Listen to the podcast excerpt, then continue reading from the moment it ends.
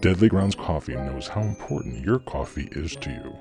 Every batch is roasted to perfection with a unique special method that brings out the richest, deepest, smoothest flavor you'll ever find. We're coffee freaks too, and deadly serious about our brew. Just one sip and you'll know why we say, once you go deadly, you don't go back. It's truly coffee to die for. So when you're ready to get a little deadly, get online and order yours at getdeadly.com. It's coffee so good, it's scary.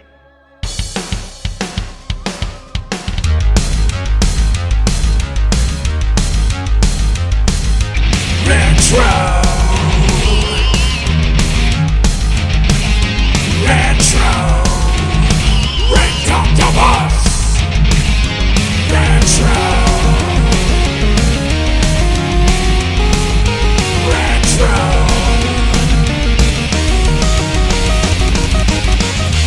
Greetings and welcome once again to another episode of the Retro Ridoctopus Cephala Podcast, the only show that celebrates all the things that made growing up awesome.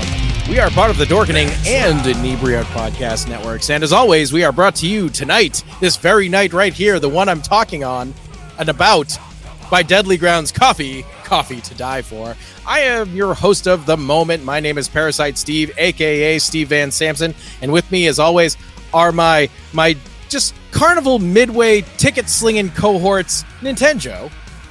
Collect your ticket. Try again. I don't want to try again. And 8 Bit Alchemy. Five shots, just 25 cents. Shoot at your own risk. Handle guns with care.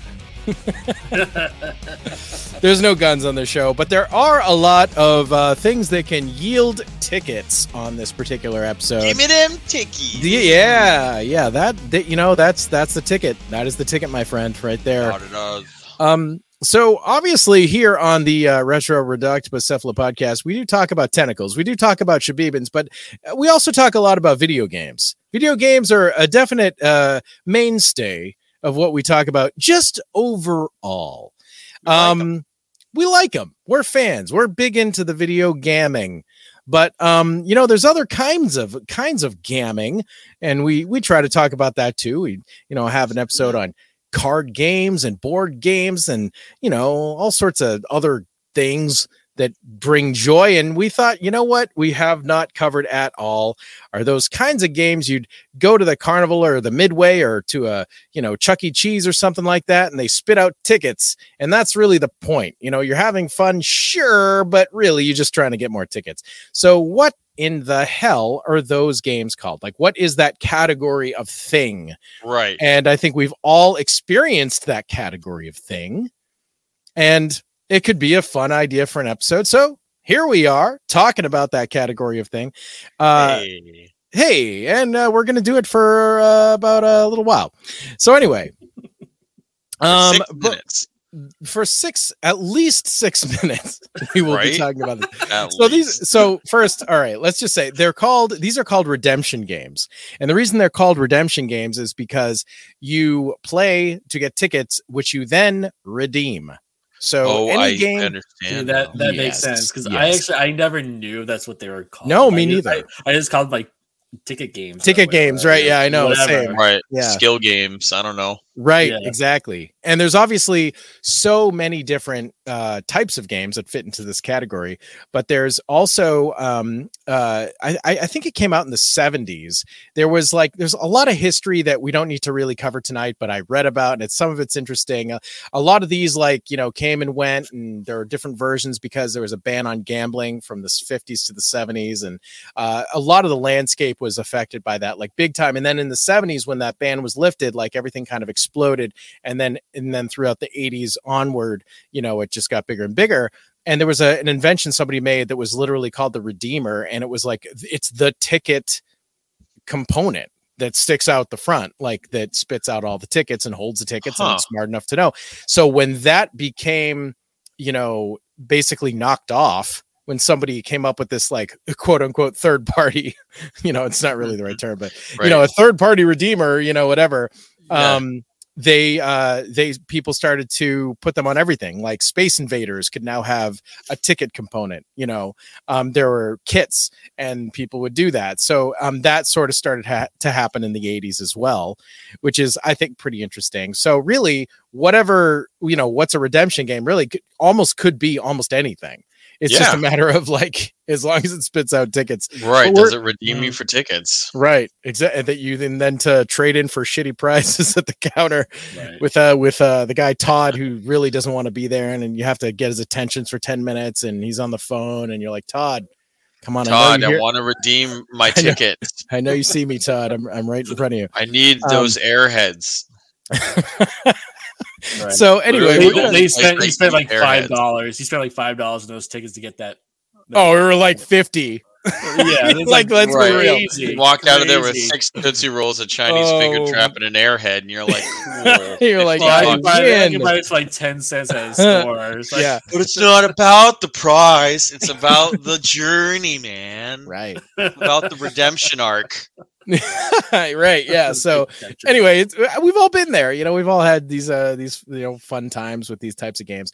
So first of all i want to uh, mention at the top of the episode that uh, a lot of the historical information that i will be spewing forth from this episode comes from various places on the net uh, but one of them uh, is specifically this really just really super great 2022 article on tedium.com which was written by michael bentley and I just really wanted to shout that out. We're not, you know, uh, stealing anything. We're just retelling his amazing uh, story.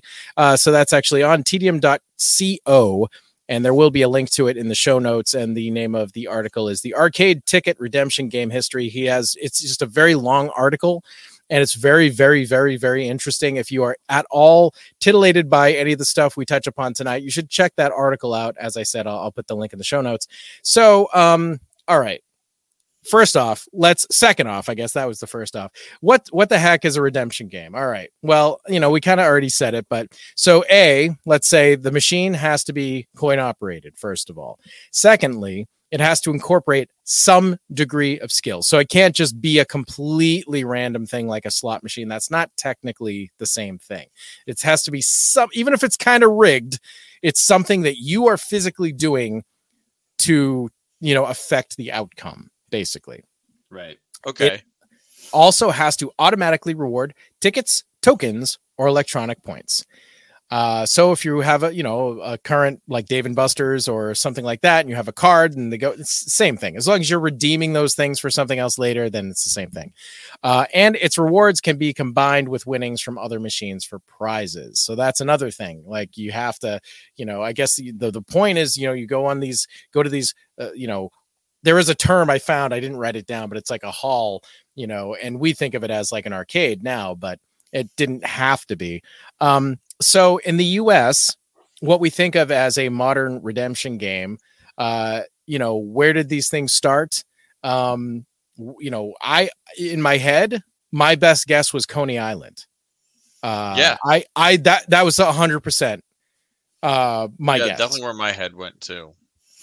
Um, and in fact, it was uh, nearby, uh, not too far away, the Jersey Shore in the 1930s, where where these really took off. Um, and you know, it was it was a thing until they put the ban on uh, uh, gambling in the 50s, and that was through the 70s. So anyway, um, so it actually uh, the history of these games uh, goes back further than that.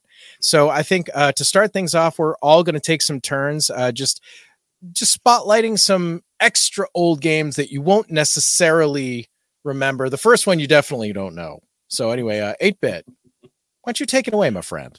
Alrighty, I would love to. Uh, so the first game that we're going to talk about is a a very early example of a redemption game, and it is called the Trade Stimulator, which is not a great name. Uh, landing uh, on a two or a three on this wheel of numbers grants you a extra cigar for your nickel. Uh, these countertop machines became popular in American saloons during the 1880s, and their use spreading to cigar confectionery and general stores. Uh, they were produced in a wide range of designs and operated by inserting a corn, coin and pulling a lever.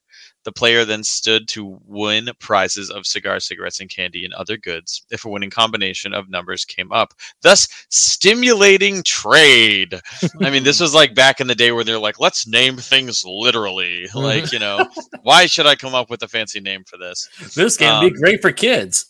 Right. Uh, you know, I mean, in a, Yeah, in a here, candy Timmy, have a store, smoke. in a, in a candy store, you know, maybe. Uh, but yeah, the, the thought of there being like a, a cigar or something in there. You know what I equate this to? I equate this to like the, the Taco Bell coin game where you used to have to drop the coin and like land it on the bottom little panel Oh, for charity, and yeah. and you'd win a free taco. So it's like it's not like you know it, it's like something just to keep you a little busy and throw a few Mhm. extra quarters while you're already at the store. You know, and maybe you'll score uh, a free piece of piece of merchandise or whatever. Right. I mean, it is Uh, funny because it is it's gambling. I mean, that's Yeah. that's truly. I mean, this doesn't. Yeah, that's all, that's all that is. There's no there's Right. no skill involved. You just hope that you get an, a, a combo that works. Right. Like Right. strictly speaking, this does not actually fulfill the requirements of a redemption game because A, you're not getting tickets, you're getting merchandise specifically. So I guess if it's a thing that you get direct merchandise, it's not, you know, you're not redeeming anything, then it is it is not a it's not a redemption game, it's a quote unquote merchandiser. So Mhm. technically Yeah. this would be considered a merchandiser. And um and it also does not eh, require skill. So it's interesting, but this is a very, very early, the earliest I could find uh, example of what became the redemption game. It's just basically like this box, and it looks like it has the wheel of fortune on the front, and and you it has a coin slot on top, and most of the numbers are one, but there's a couple twos and a three, and like that's pretty much it. It'll just land on whichever one it lands on. Right. So weird. So if it lands on one, do you just get one of a prize? I think nothing is my. Okay, you get I, I, nothing. I, I, I, that's that's what I think. I'm not. That would make sense. Yeah. not a ton of information out there that I could find on these. uh, Just a little bit, but interesting nonetheless. And it's Yeah, funny to think of like, oh, I could win a cigar or a, Mhm. or a smoke or lose five cents. or lose. Yay! Yay! I lost. I lost five cents. My favorite. I love losing five cents. So that's that, and uh, and that brings us uh, up. So that was like the late 1880s. Uh, Mhm. So I mean, this is cowboy days. Seriously. I mean, you know, not even 20 years after the Civil War for crying out loud. You know, So you don't, you, you don't get to win ammunition or anything, just cigars. Right. correct, correct. Stogie. um so going going forward a, a bunch of years uh nintenjoe you have you have something I do. Uh, so you guys uh, may already know this. Uh, this this particular machine is like one of the most bullshit machines ever. Full on. Full on bullshit, right? yeah So these are the the claw machines or crane games, and uh, the earliest cranes were known as diggers and relied on the novelty of using a toy crane to scoop up dirt. But i won you can't lose yes, I love dirt. My favorite. Dirt and throwing away nickels, my two favorite things. dirt cheap. I am dirt cheap. By the 1930s, they had evolved to resemble the machines we know today, but had cash prizes. This led to a national ban on all these machines from the 50s to the 70s, Jesus. I mean, which they should be still banned because they're bullshit. they are are. bullshit. Although I did want to, I wanted Donatello at like a Walmart one time. That was a pretty good you time. felt like the man It was honestly a couple years ago. I couldn't believe it. It was total throwaway. I was like, "There's no fucking way." And I, I, I have this stuffed Donatello. you felt like splinter you're like you're like come to me my son Come to me, my son. oh, I won a prize. Ah, ha, ha. i made a funny um yeah really crazy like i think i couldn't find exactly like when the original original ones came out but you know by the 1930s they had evolved like my god these things are old old old Yeah. um so there Can't was imagine a- anything evolving in the 30s. Yeah, right, right. Like certainly like- not, not not a Pikachu or anything. Right? No, no Certainly not. They didn't thunderstones have, around. Yeah, they didn't have thunderstones. Good Yeah. Wow, They didn't have electricity back then. I mean, No. they- the only electricity. I mean, they okay, they had it in the twenties, but They, Yeah, well, they had- the Super like- Saiyans. They Yeah. couldn't even turn the Super Saiyans. Like, the Yeah. yeah, they couldn't on. even go SSJ one. what the Oh, fuck? Bullshit. Uh, this is like neg- this is like SSJ negative fifty. Yeah, right. Um, so there there is a, a company I I think I don't know if the company was called Erie, but there's a machine that was kind of like the most when I was when I was looking this up, the one I kept finding the most was called the Erie Digger. And it's E Ooh, creepy. it's oh, E- not like that. no, it's E R I E. And uh, is that how you spell Lake Erie? No, Does there's seem- two e's. It's Yeah. Oh, wait. it's too easy at the actually no. Hold on. Now I'm full of shit. Let me try. Lake Erie.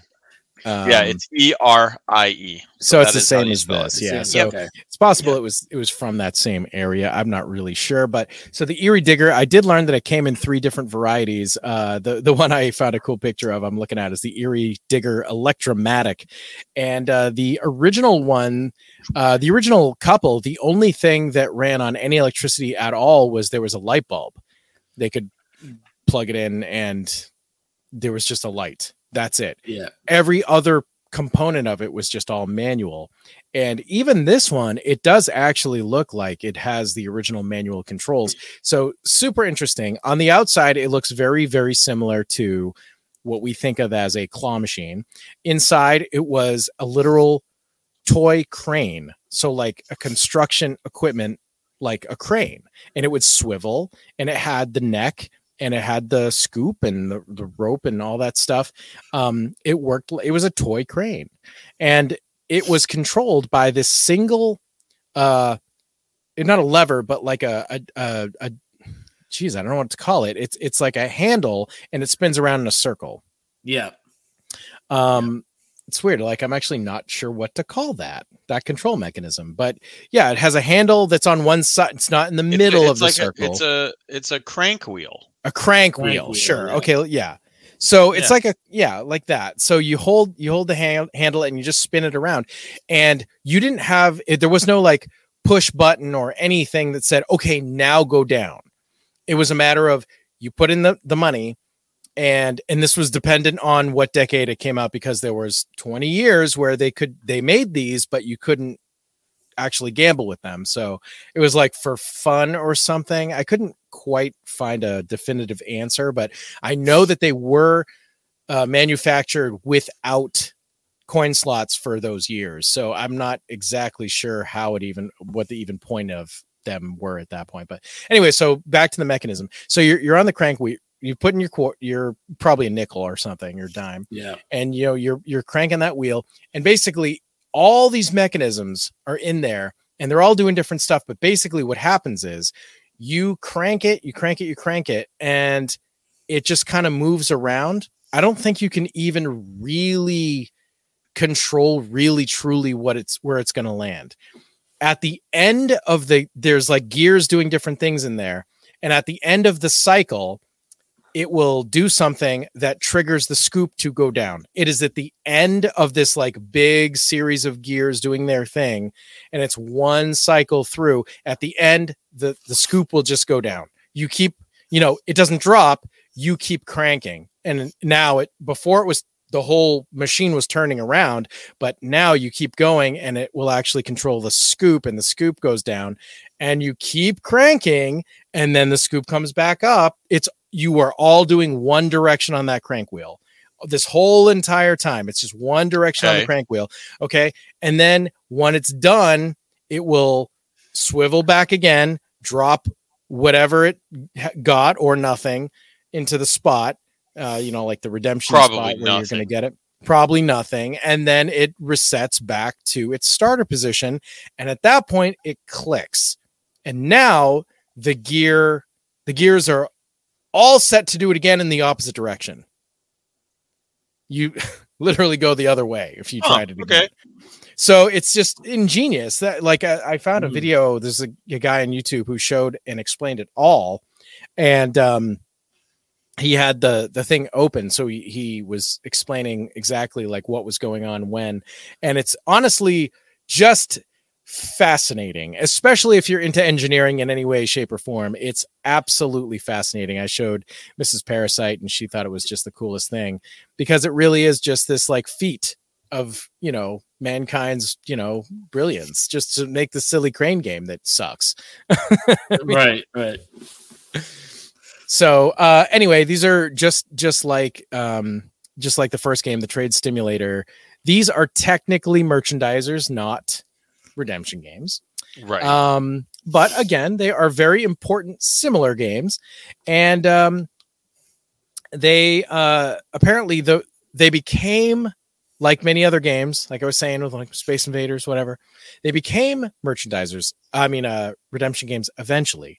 But that didn't really take off and become big until the 1990s so today you might find one that spits out tickets. I don't even know if i've ever seen one that spits out tickets. I i, I mean you just get the prize or you don't. Right. but apparently they exist and so i don't know i don't even know how it would work.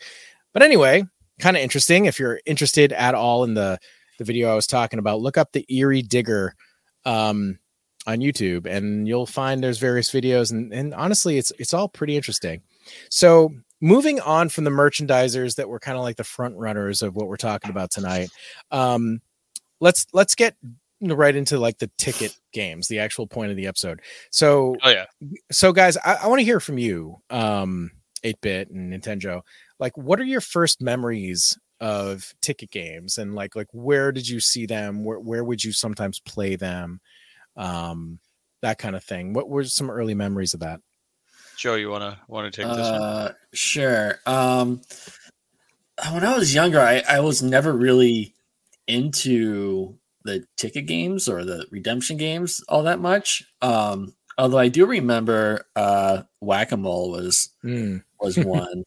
um, I remember you just grabbing like both mouths and you just beat the shit out of all the, the- Yeah. the Right, right. yeah Or just, there was an alligator one too. hmm Um, they'll just come out from the from the back and they just stick their It's heads just, out. isn't it just called whatever. whack a gator? Like, isn't it like or not, something like not that, creative at all? Yeah. Um yeah, I mean uh, Yeah. That's that's all I can think of really. I, loved that uh, one actually. Yeah. The The- the, the- the Whack a Gator Gator. one? Yeah, Yeah, I, I, I think I totally forgot about that one. I preferred that one over the whack-a-mole. hmm They also Like, made the satisfying. best.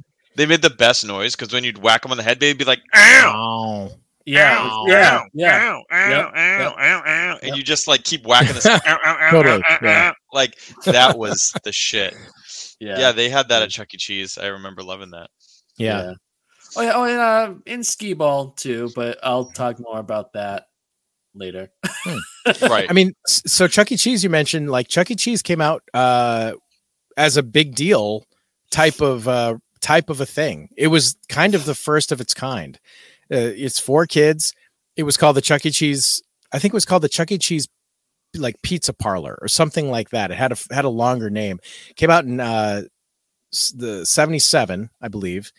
And um, yeah, it was it was really a, a, a big deal well, video games were just just just starting so it was more pinball and redemption games were starting to come back because finally the gambling gambling was okay like this type of gambling right. and um and so yeah it's like it's it's an amusement hall slash Yes. restaurant for kids basically. Um and chuck e. Cheese. Yeah amazing. Like they really were like the front runner even at the beginning of it.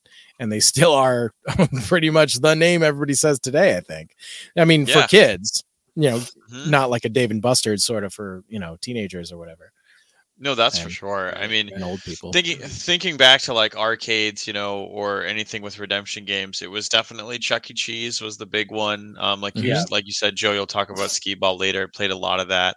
Mm. Um, I also uh remember like the like skating rinks having Mm, yeah. redemption Yes, games. Like yeah. they would always have like claw games. They would have, you know, sometimes they'd have skee ball. Sometimes there would be, you know, the the basketball hoop that you throw or whatever. Mhm. But um, those were definitely the the big places for me. And I remember going to Chuck E. Cheese a lot. Um, I always liked the, I don't know, I I, I really enjoyed the. there's one game in particular where it's like a a little like I think he's like a bean or something, and he's like skiing, and you have to like push a coin into it, and there's a spinning wheel with all these different slots, and each slot is worth a different amount of tickets, and you would like push the coin in at the right time, and it would go down this ramp and launch up like a ski ramp, Oh yeah. and it would go Okay. through the little hole on the on the spinning wheel, and you would Is get that the whatever ticket. Is that That's cyclone? not the cyclone. Cyclone is like with the spinning light that goes around. Yeah. Um, okay. But I, for, I forget what it's called. It's like I just remember it's like skiing themed, Hmm, and I could swear the guy was like a Interesting. bean with like sunglasses. I don't know. I don't know. not a maybe, human like, being, but a bean being. things. uh, but that game was really fun. Um, I don't know. I mean, the, the the ticket games that I remember liking the most were like the ones that were actually fun to play and could get you tickets. You know, because it's like I Mhm. feel like so many times it's one or the other. It's like either the game's fun or you can get Right. Oh, totally. So that's that is hilarious because that's what I was just thinking about. The one that comes to mind for me um, is this one called it's called the Big Mouth Clown, and that is the one where it's a big clown face and it has teeth, and you have a gun, a big, humongous like cannon, and it shoots like tennis balls, and you aim them at the teeth and you try to knock the teeth down. You guys remember this one? I Big Mouth Clown. Vaguely do. I don't think I uh, really saw that much. though. Yeah. Yeah. so I think I that one was that one. wicked fun because like you're controlling this big cannon. It had like such a kick when you would press the trigger. It was like ka-chunk, you know, like you really like. I mean, it had, yeah, it had quite the report due Okay. on Friday. Okay, And- so so I found I found the game I was talking about. It's called Oh, okay. Smokin' it's called Smokin' Token. Smokin' Token is the game. Oh, And I came One thousand percent the drawing is supposed to be a quarter, but it looks like a coffee bean guy. And I 100% never questioned it. I always just thought he was a coffee bean guy, but he's a token. But he's colored dark brown. So my whole life, I was just like, I don't know, it's the skiing game with the coffee bean. not a coffee bean. like, not at all. It's a Oh. fucking token. But he's got like the Oh, ski I goggles see. on. Oh, he's like a snowboarder. I, am seeing a ski- snowboarder one. he's, He's skiing. He's got skis on on the top. Okay, so I'm look. seeing they must have made a snowboarder one too. Then. Okay. Oh yeah, no, like- I see that one too. Yeah. No, so there's so the one that had yeah, you'll see it if you look up smoking Okay. token. Um Yeah. but yeah, so that one I remember playing a lot and, and it was just like kind of That's pretty easy, funny. easy and fun. Yeah, nice. Well, anyway, the uh the the big mouth clown. The problem with it was you didn't get crap. It was fun to. It was like you were saying. It was fun to play, but it's like it was impossible to get more than like five tokens. So you're like, oh, whatever, because that's right, like that am I gonna becomes the whole point. this? That becomes the whole point of what Oh you're doing. yeah, like, this guy. Okay, yep, yep. I totally remember that. Or the big. it was made by a company called Meltech, which uh, was not a company that came up more than that one time during my research for this episode. There were other companies that came up over and over. Um, a big a big one that kept coming up uh, was this company. It's it's called Ice Games, and they always capitalize all three letters. Ice. And uh, ICE stands for Innovative Concepts in Entertainment. So it's a cheat. I hate cheat acronyms. It's, uh, Oh, Come on. That's why. That's why you stopped seeing skee ball and you kept seeing ice ball after a while, because ice ball was the Okay. skee ball knockoff from that company. Oh, gotcha. So they, But I never seems, got it. It seems like- like, like- that was their bag. That's what made them famous. It seems like of all the classic games, they didn't necessarily invent them, but they m- invented like th- they they reinvented them, repackaged them, made them flashier, made them more fun, sold them, did really well with that, and then now over time, yeah, there's a ton of games that they've you know created or their Yep. variations. Uh, but Ice Games is is a is a big company right now who who sells to you know entertainment hall type places Yep. um and uh and they have actually a really fun website if you want to check out ice games but Nice. yeah That's- so anyway yeah these yeah like that that's that's cool like you know i, I think it's just these kind of things where like joe you said you know you weren't you weren't huge on them it's like neither was i you know Hmm. obviously the two of us well, the three of us really gravitated towards arcade games Arcades, specifically. yes. Yeah. Not pinball, not you know we we've gotten into pinball so much like later, Later more on. recently, right, but right, more recently. but back then it was like nope just arcades that is like i i honestly would go to chuck e cheese and i sort of would feel like i was wasting my money if i wasn't playing an arcade because i just loved them so much right. that that's nine times out of ten what i wanted to do but you know even then i would play the odd random game of whatever You know, thinking about like a, a town fair or something like that. Yeah. I I used to really like the um any of the water cannon games. Like I didn't oh really like sure yeah I didn't really like Oh, the yeah. ones where you had to toss a ball or get the ring on the bottle. Like I kind of just never was Yeah, I didn't care for those either, those. But the ones with the water jet gun and you had to like Mhm. shoot the target, you know, in order to raise the thing all the way up. Those were wicked fun. yeah those a are lot like of those always always fun. There's Yeah. some where, where you shoot into a clown's mouth. and Yes. it's like a, a water balloon be like Yes. fill up or whatever. right Okay. and the- usually the clown heads where they had their their creepily gaping mouth Yeah. and they would be uh shaking their heads from side to side really slowly so you have to like try to you know aim the water in it's it's just kind of disturbing Yeah. when you think about it too long but uh yeah that was fun and you blow up the water balloon and win a prize and Yep. we have a winner I remember Six Flags too, having having those ones, and they'd call it like roaring waters or, or raging waters or Okay. rushing water, some shit like that. But yeah, Yeah. I don't know. Those are just fun because like the Yeah. pressure coming out of those is like, oh, yeah, man, it's be, a- so good be an awesome shower.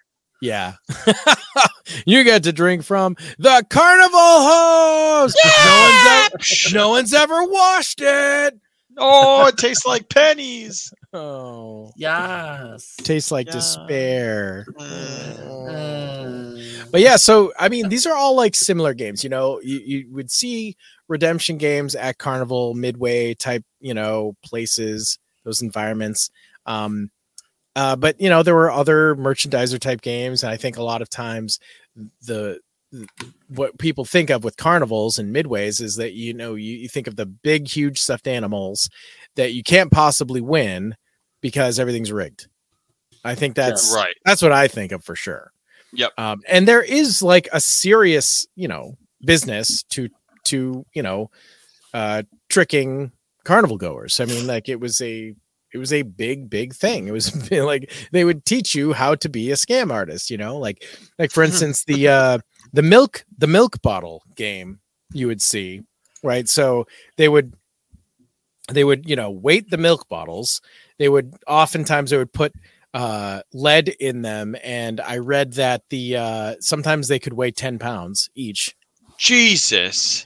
and um they would give you a tennis ball or a ba- they would give you no a baseball but it was a specific baseball that had been like filled with cork so it was a lot lighter.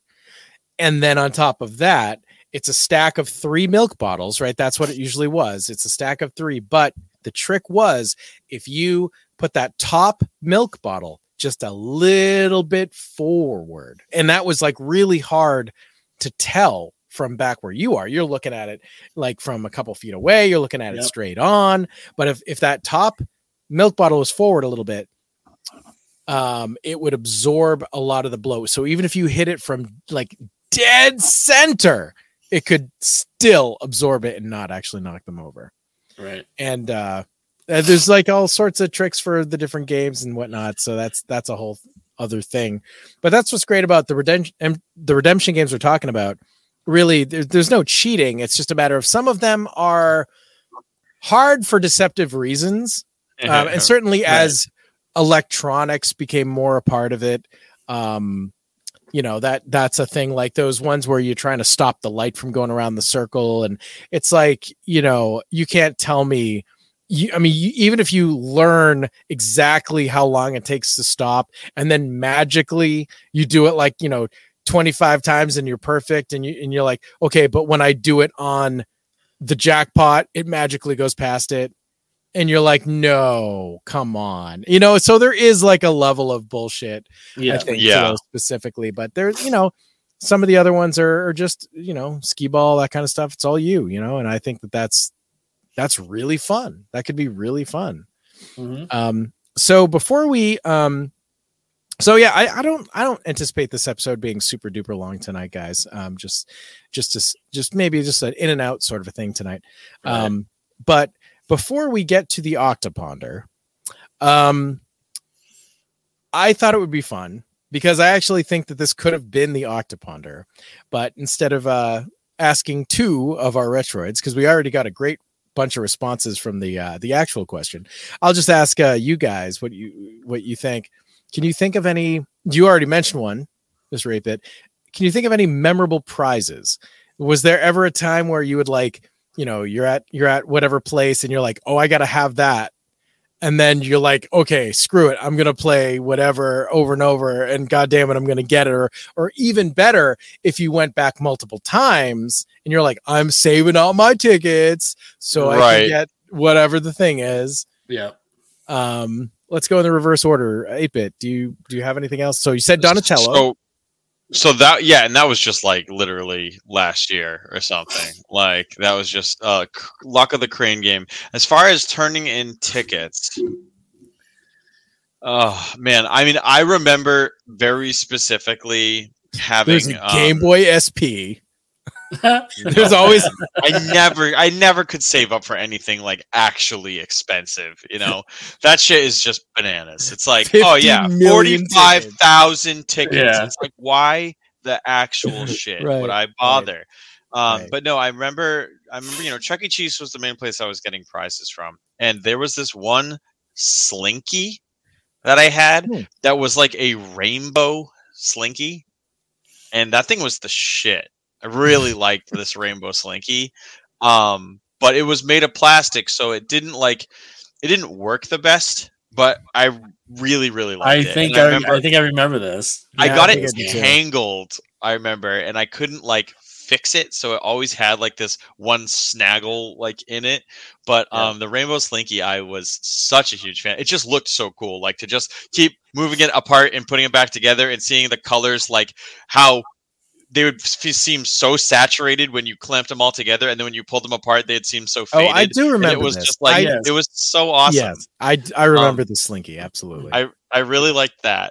Uh, I can't recall if there was if there was another like big ticket item, but uh, also in recent years, but like probably in the past decade, um, there was an arcade that was around called Round One, and they were in like malls and stuff like that. Fight! and uh, I remember there was some really good machines there to get tickets from. A lot of those were like kind of the modern redemption games, which a lot of times are just like really large versions of mobile phone games like Yeah. Flappy Bird and like Crossy Road Yes, and yeah, just like yep. that kind of stuff. Um, but it was like there were games there that were fun to play that you could earn tickets on, and uh, I bought a Gundam. I bought the very, very first Gundam model I've ever built oh, was it the blue round guy? one. Yes, is the blue guy. Um, and actually, my uh, my friend Garrett and his girlfriend Kaylee helped me pay for it because I had like I had like I think over a thousand tickets, like twelve hundred tickets, and I think I only needed like three hundred more. So whatever the difference was, they spotted me, and uh, and I I got this this Gundam model, this blue Gundam. I couldn't even tell you what the hell. It's like Vice's Schwalbe Graze. He's, like he's one of the enemy guys. He's not one of the Yeah. Gundam Gundams. yeah. It's uh, he's like one of the enemy on. guys who has a totally different face. Um, Well, It's yeah. called. It's called. Hold on. Just just bear with me. It is called Schwalbe Graze, and it is Vice Vice's uh Gundam, and it's like this blue with this like kind of visor, and it's got this like little spike on its head and stuff like that. Never seen a Gundam like this. It doesn't really look like a Gundam. It's just you know from from whatever anime. And at the time, I was like, I don't really care. He just looks awesome and uh, and I remember going back and building this thing. Oh no, McGillis. This is it's McGillis's Schwalbe Graze. I found the box on Google, and uh, and I know it's this one because uh, because this this particular model doesn't have a grade. It's not high grade, master grade, like expert grade. It's just gradeless, which is its own category.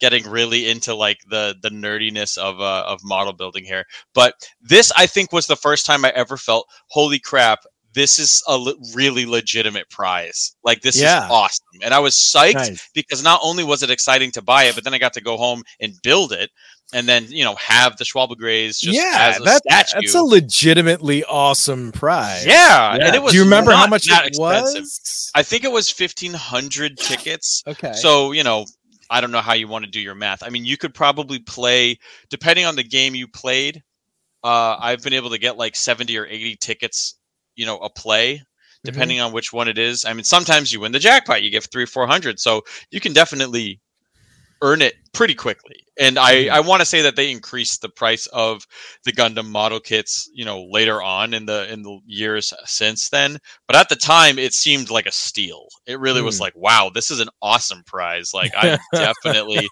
definitely So gonna get these. And I I know gary Yeah. and Kaylee has got have gotten a number of them um that way too.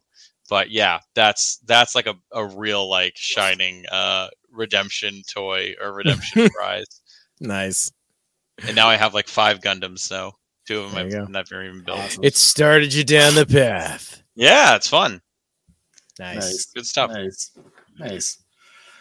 Um, for me, um, I was never that that that cool to uh, to earn that many tickets, but um, I remember uh, uh, collecting like at least.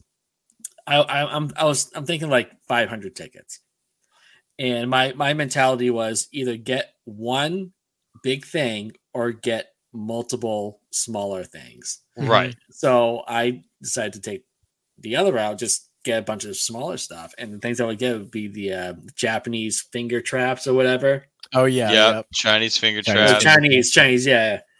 Uh, I would get like a like a plane, like a little uh like Oh, the wooden balsa plane. wood little plane. Oh yeah. Right. So they will just glide, uh, stuff like that. And the the, the problem with with these prizes back in the day is that they're all made cheap, cheaply.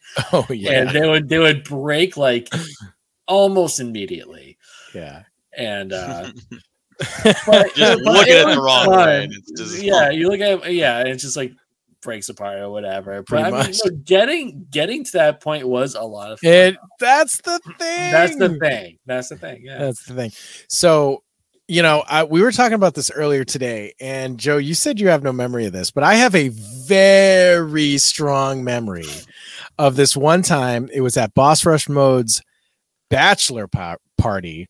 We went to this place and they had go karts and they had various arcades and redemption games and stuff like that.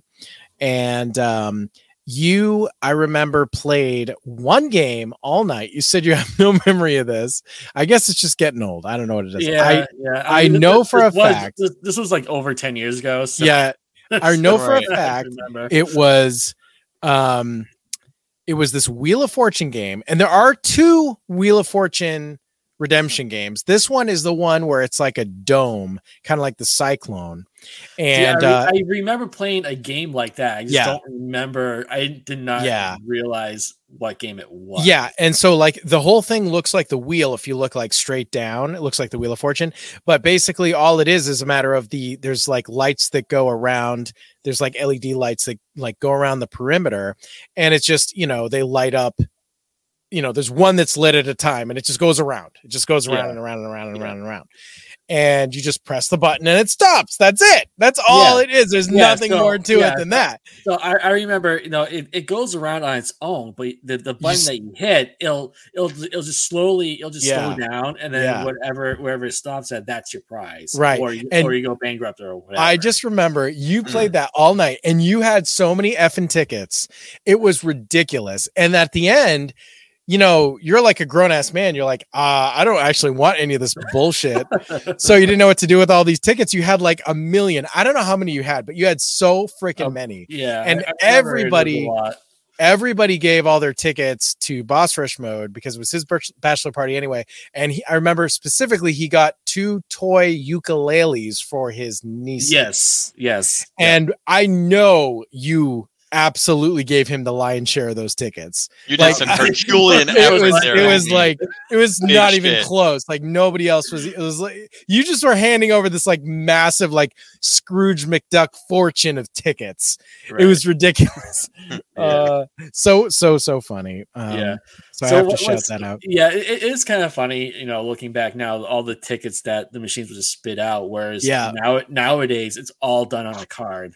Yeah, it's Right, all digital. right. You don't have to do the No. ticket muncher. Which makes a lot more sense. I mean, it's Yeah. better in every way. I mean, I know you missed we missed that experience of the tickets, Right. but Right. uh it's okay. Right. yeah. 'Cause there- No, there's- I, I there's am some okay with that. yeah, yeah, I'm okay with that too. There, there were some places where um, you would bring all your tickets to. It was like there's some uh, machine that would redeem all of them, and it would count all the tickets, and then it would just spit out a receipt saying, Yeah, I how many remember tickets that. you get," and then you Yep. bring over to the the to the to uh, Todd, Mhm. and uh, Friggin' Todd. fucking Todd. riggin' Todd, man. Yeah. I don't know if he listens to the show anymore, but we're just gonna call him Todd Freehand. I don't know. Todd Freehand's Todd Freehand's the guy. He used to listen to the show sometimes. Shout out to Todd Freehand if you're uh, if you're listening. If you're out there, we love. Um, the Viking, the Viking King. I know he's he's a, he's He's a a Viking Viking. mofo at this point. Yeah. Um. So yeah, yeah. Funny funny stuff. I mean, it it's I don't know. I think we all have these uh these like different like moments that we can call back to. But like, so I have three specific prizes. I don't even remember specifically the games other than one. So okay, the first the first one was not that big a deal, but for some reason it was like one of those things like your kid brain, you just love it so much. And I couldn't stop thinking about it. I was so proud of it. It was just like, remember they used to have these. This is just not even something that exists now. Like it's just not even a thing at all anymore. And I don't know why I thought they were cool, but my God, used to be able to buy animal balloons that were like in the shape of wild animals. Like Oh, yeah, I guess you would see them at like parades. Like people would always Okay. sell them at like town parades. You would be able to buy those like big bunnies and like uh video game characters. I remember Spyro the Dragon being a, a balloon when you were a kid, not filled with helium, just filled with air, but they were like, you know, plasticky kind of thing. Well, you used to be able to buy um used to buy, be able to buy like I remember in the stores like they they were sold in like animal cracker um they look like a box of animal crackers but it was a Huh, balloon in there uh, but anyway, Yeah. so they had one at Chuck E. Cheese one time, and it was a snake. When you blew it up, it was coiled in a like a spiral, and he had his tongue sticking out. I, I loved that thing. I was so proud of it. It was ridiculous. I was so freaking proud of that stupid thing. I remember waking up the next day thinking about it, like, oh man, I got the snake though, and I was so happy about it. Like I thought it was the coolest goddamn thing. So funny. Another Yeah. time, like wake up next one like, oh hi, Mrs. Snake. Hi, I love you. hi, hi, Hey, I Mr. snake. Snake. Oh hi, Mr. Snake. I love you. yeah, it's making it weird, making it weirder than it was. Um, and uh, there's this other time I remember being okay, Massachusetts people, get ready because I'm going to talk about Wallum Park. Wallum Wallum Park. Isn't it Whalom Park? Everyone says Whalom Park. What? It's Wh- it is Whalom Park. Whalom Park. What? Whalom Okay. Park, yeah. Maybe I've only heard Whalom Park. I, I've So- never been alive during its existence, so I well, don't you know, matter, it did but- have a it did have a whale on it, so it's probably Whalom Park. Yeah, I'm just being dumb. So anyway, Whalom Park um, was a theme park that uh, got bulldozed over and turned into apartments. So literally, it doesn't exist. So, so there, there's that. There's that, but uh, They're one of trying to bring it back. They are trying to bring it back. Oh, I went to a really? town, I went to a town fair uh, in Leominster, Mass, and the people there from Whalom Park were. Uh, they've basically turned all of their old stuff into a modern museum for Oh, their old that's cool. attractions, and they're trying to turn something around to get crowdfunding or whatever and bring it back. That's nice. I like that. Yeah, that's awesome. It was ago, a very yeah. small, very old, not a big deal sort of park. It was it was great for little kids. Um, and if you're, you know, around uh the Worcester area, it's it's like nice. You don't have to go very far. So I, I remember going there a few times, but anyway, I went at the height of my Ninja Turtle love, and they had a game, and I think we'll all remember this game. It was a uh, you throw darts at a target, and there were balloons That's it. Right. Yeah. Everybody knows that one. Yep. So it was that was it. And uh, I was I was hell bent. I wanted to get a Raphael. And the reason I wanted a Raphael was because I had a big it was a it was a stuffed animal Raphael. Piece of shit, like crappy version, of course, but I wanted it, so whatever. Um I had a big Leonardo, and then they I had remember those like s- small stuffed animals that would have suction cups. You put them in the wi- the car windows, like Garfield. Yes. Yep. Well, Yep. they had we had like Ninja Turtle ones that were Michelangelo and Donatello. So I had the big Leonardo and I had the small Michelangelo and Donatello, but I didn't have a Raphael stuffed animal. So I was like, whoa, I can get a Raphael stuffed animal here and earn it, and it'll be the best thing ever. So eventually I did, of course. It took way too much money, and I remember my aunt was very not impressed with me and my spending, my my just horrible, horrible, out of control spending as I tried to earn the Raphael. Um, uh, the last one I will, I will definitely not be able to remember how I freaking won this, but uh, it was uh, probably late '90s. It was after Tiny Toons had already like been over for a very long time, and I remember being at Six Flags, and they had a little beeper stuffed animal. And I thought he was so awesome. I'm like, why do they have little beeper? He's like the, you know, the little red road runner of Tiny Toons Yeah. and he's so Yeah. he's super cute and i'd never seen a little beeper before and i'm like i i love this thing like i want it so bad it's like it makes no sense i'm a i'm like a teenager there's no reason for me to want this but i i ended up getting it i saw i won that bastard and i don't remember what i played for but those are my three big prizes so the snake the raphael and the little beeper Pretty solid. I mean, those, Yeah. big, those are big yeah. hits. So if the apocalypse came, you could have beeped me because I had the little beeper. Well, Fortunately, big- it didn't. It didn't. But anyway, Yeah. so is that it? We good for prizes? Those are all our memorable prizes and such. I think so. I think those are the ones that I remember the most. Nice. Yeah. Yeah. Well, you know, we can we can get on to our octoponder. So uh, you know, for those of you uh listening and hotly anticipating, here here it is. You guys ready? It's about that time. We are going to take a short break, but before we do, we have something for you to ponder. Octoponder, that is. This week's question is what redemption game, which is, of course, once again, any game that spits out tickets for you to redeem, were you always the best at? It doesn't have to be your favorite game, just your go to whenever there was a prize at the counter that you just had to have, like a giant blow up snake or a little beeper or a Gundam.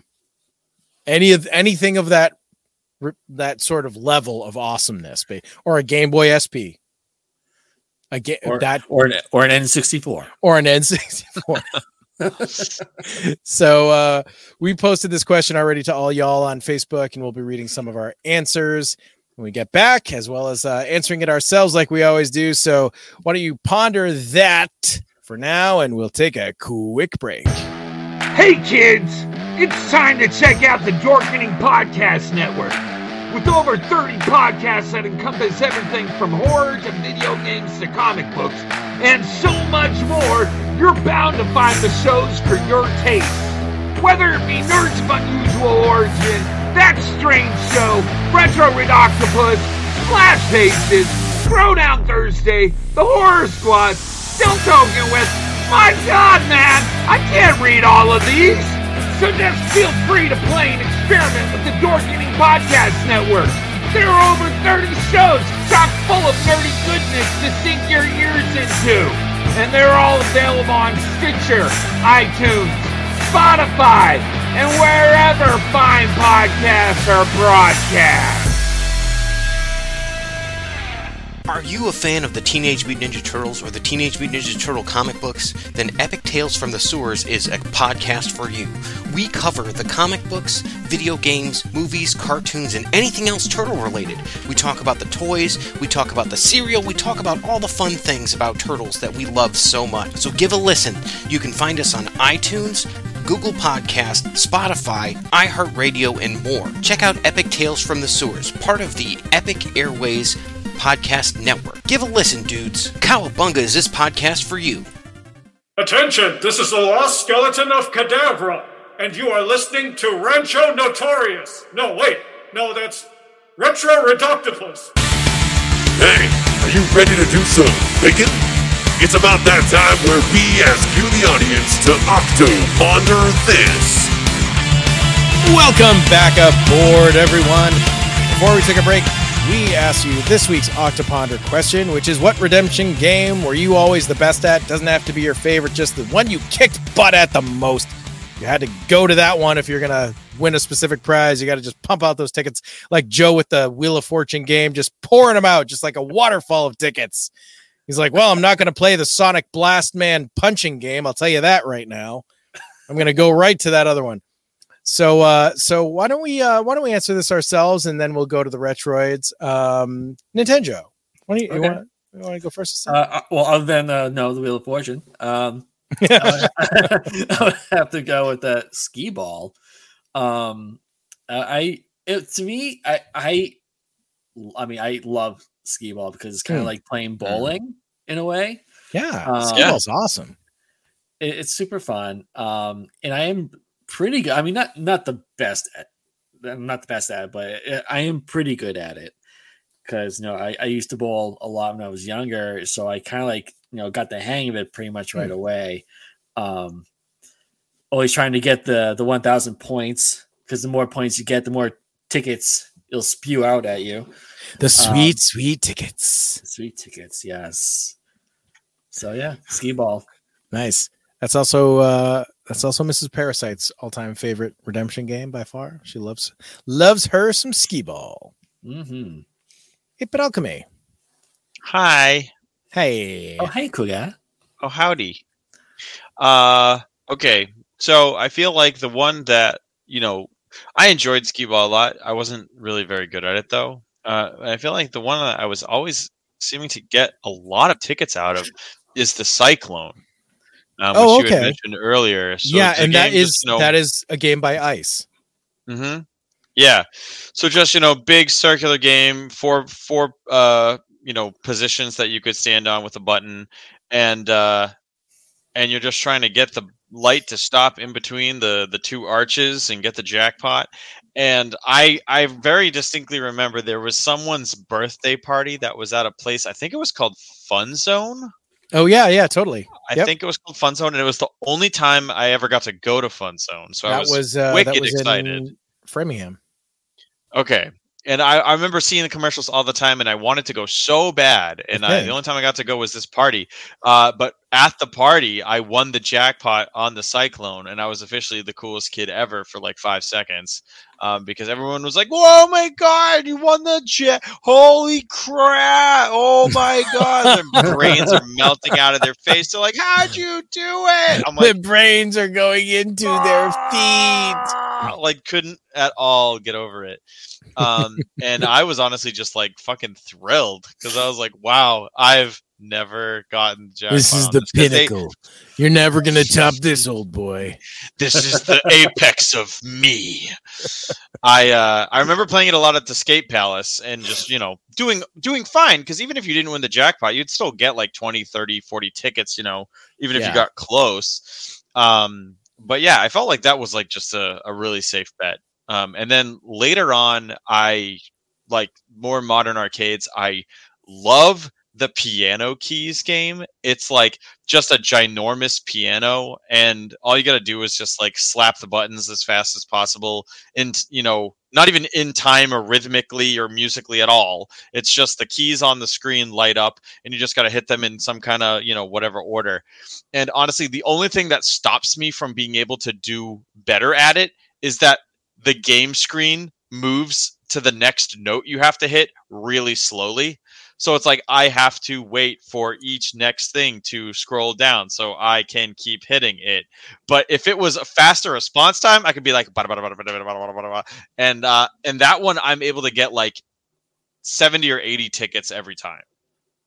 Like it is ridiculous. You're And the only thing- The only thing that stops me is that I I don't honestly think it's that fun, and it is always ex- it's an expensive one. That's what they do. They're like, oh, games that pay out decent tickets, you know, you're gonna melt through your point Yeah. card in two seconds. And I'm like, well, there's not like there's any prizes I want that bad. right. Uh, right. but it is fun and there have been a few times where like if i've been at an arcade and someone was like hoping to get something or wanting to get something i'll be like all right i'll just go play like three rounds of piano keys and i'll give you like an extra 200 friggin tickets um but that that one is really a lot of fun uh also it just came to me. I have to say one more. It's called it's called uh speed of light and it's a platform that you stand on and there's a humongous wall of blue buttons that are basically like in a in like a semicircle around you like almost like a like a sphere that just covers half of the platform.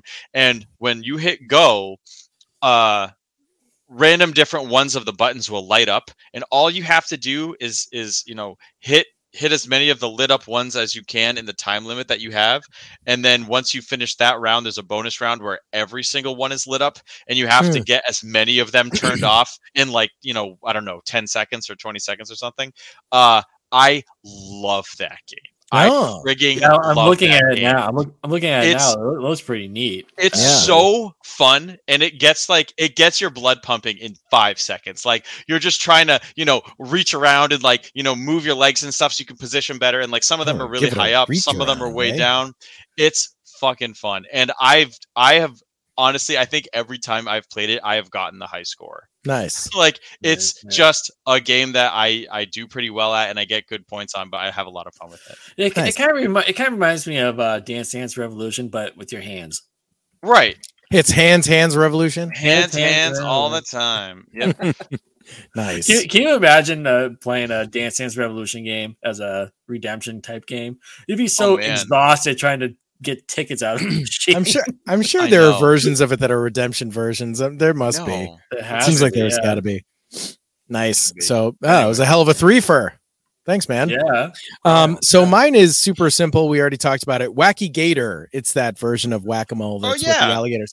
This was totally my go-to. I love this game a lot. It came out in 1988, and it is uh, uh, uh actually was released in the U.S. by Data East as Wacky Gator, but it's um Huh. it had a totally different name in Japan, and it was not released by Data East. It was somebody else put it out. Anyway, um, yeah, it was a fun game, and yes, I would absolutely cheat and not use the mallet and use my hands instead. Yes, absolutely. um,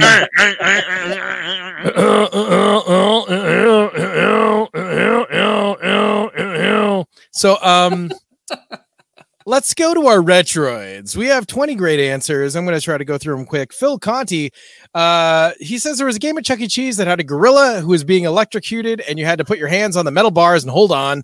Uh, you got tickets for how long you could hold on. I killed it that game. Smoke even came out of the gorilla's nose.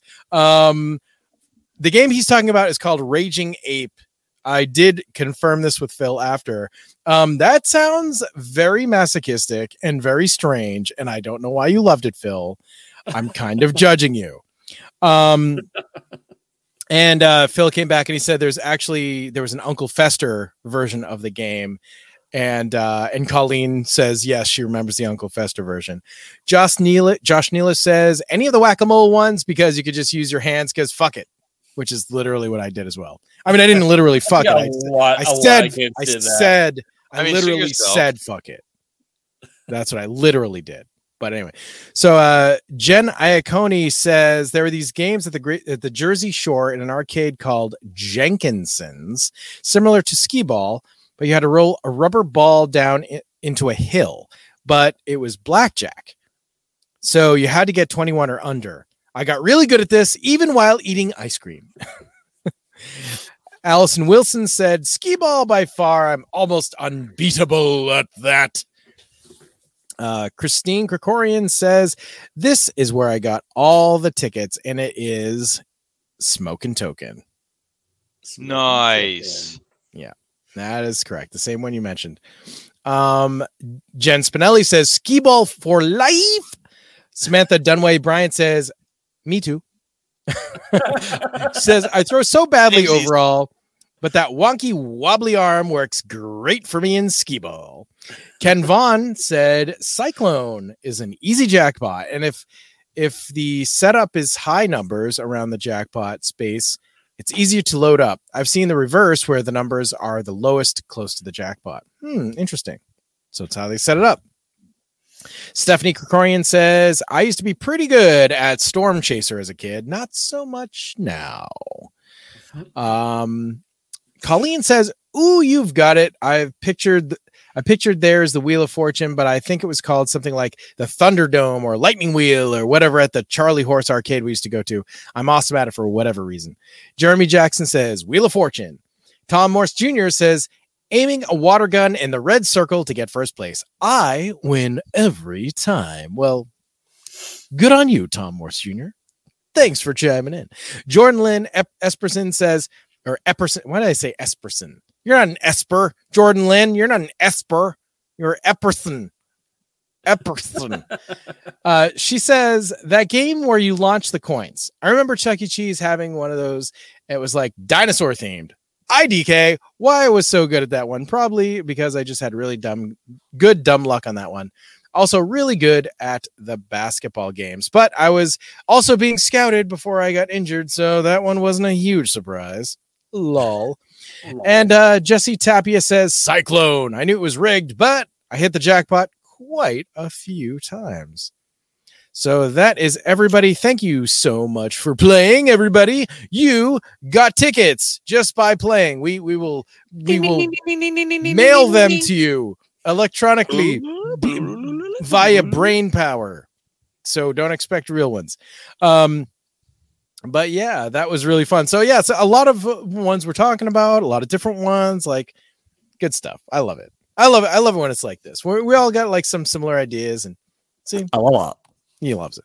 Joe loves it. Nintenjoe loves it. So those are uh, you know, those are our answers, those are your answers. For those who still want to participate, it is your turn to tell us what you think about this week's Oct- Octoponder this.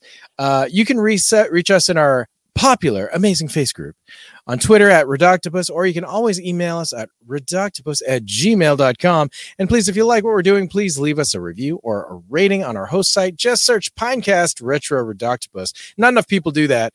Uh, you should definitely do that because it would make us feel real good. We'll be like, oh, look at that. Look at that. Look at that thing. Look at that thing that happened we feel real good now.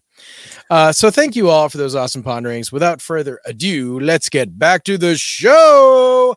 Second half, meat and potatoes. Let's dine in, folks. This time is different than the first half. We're gonna go round table, rapid fire style, and we each got two picks. Two picks. Two picks. Two, two picks, and then we're gonna do a B segment, and we'll get out your hair. Get out your hair for the for the evening.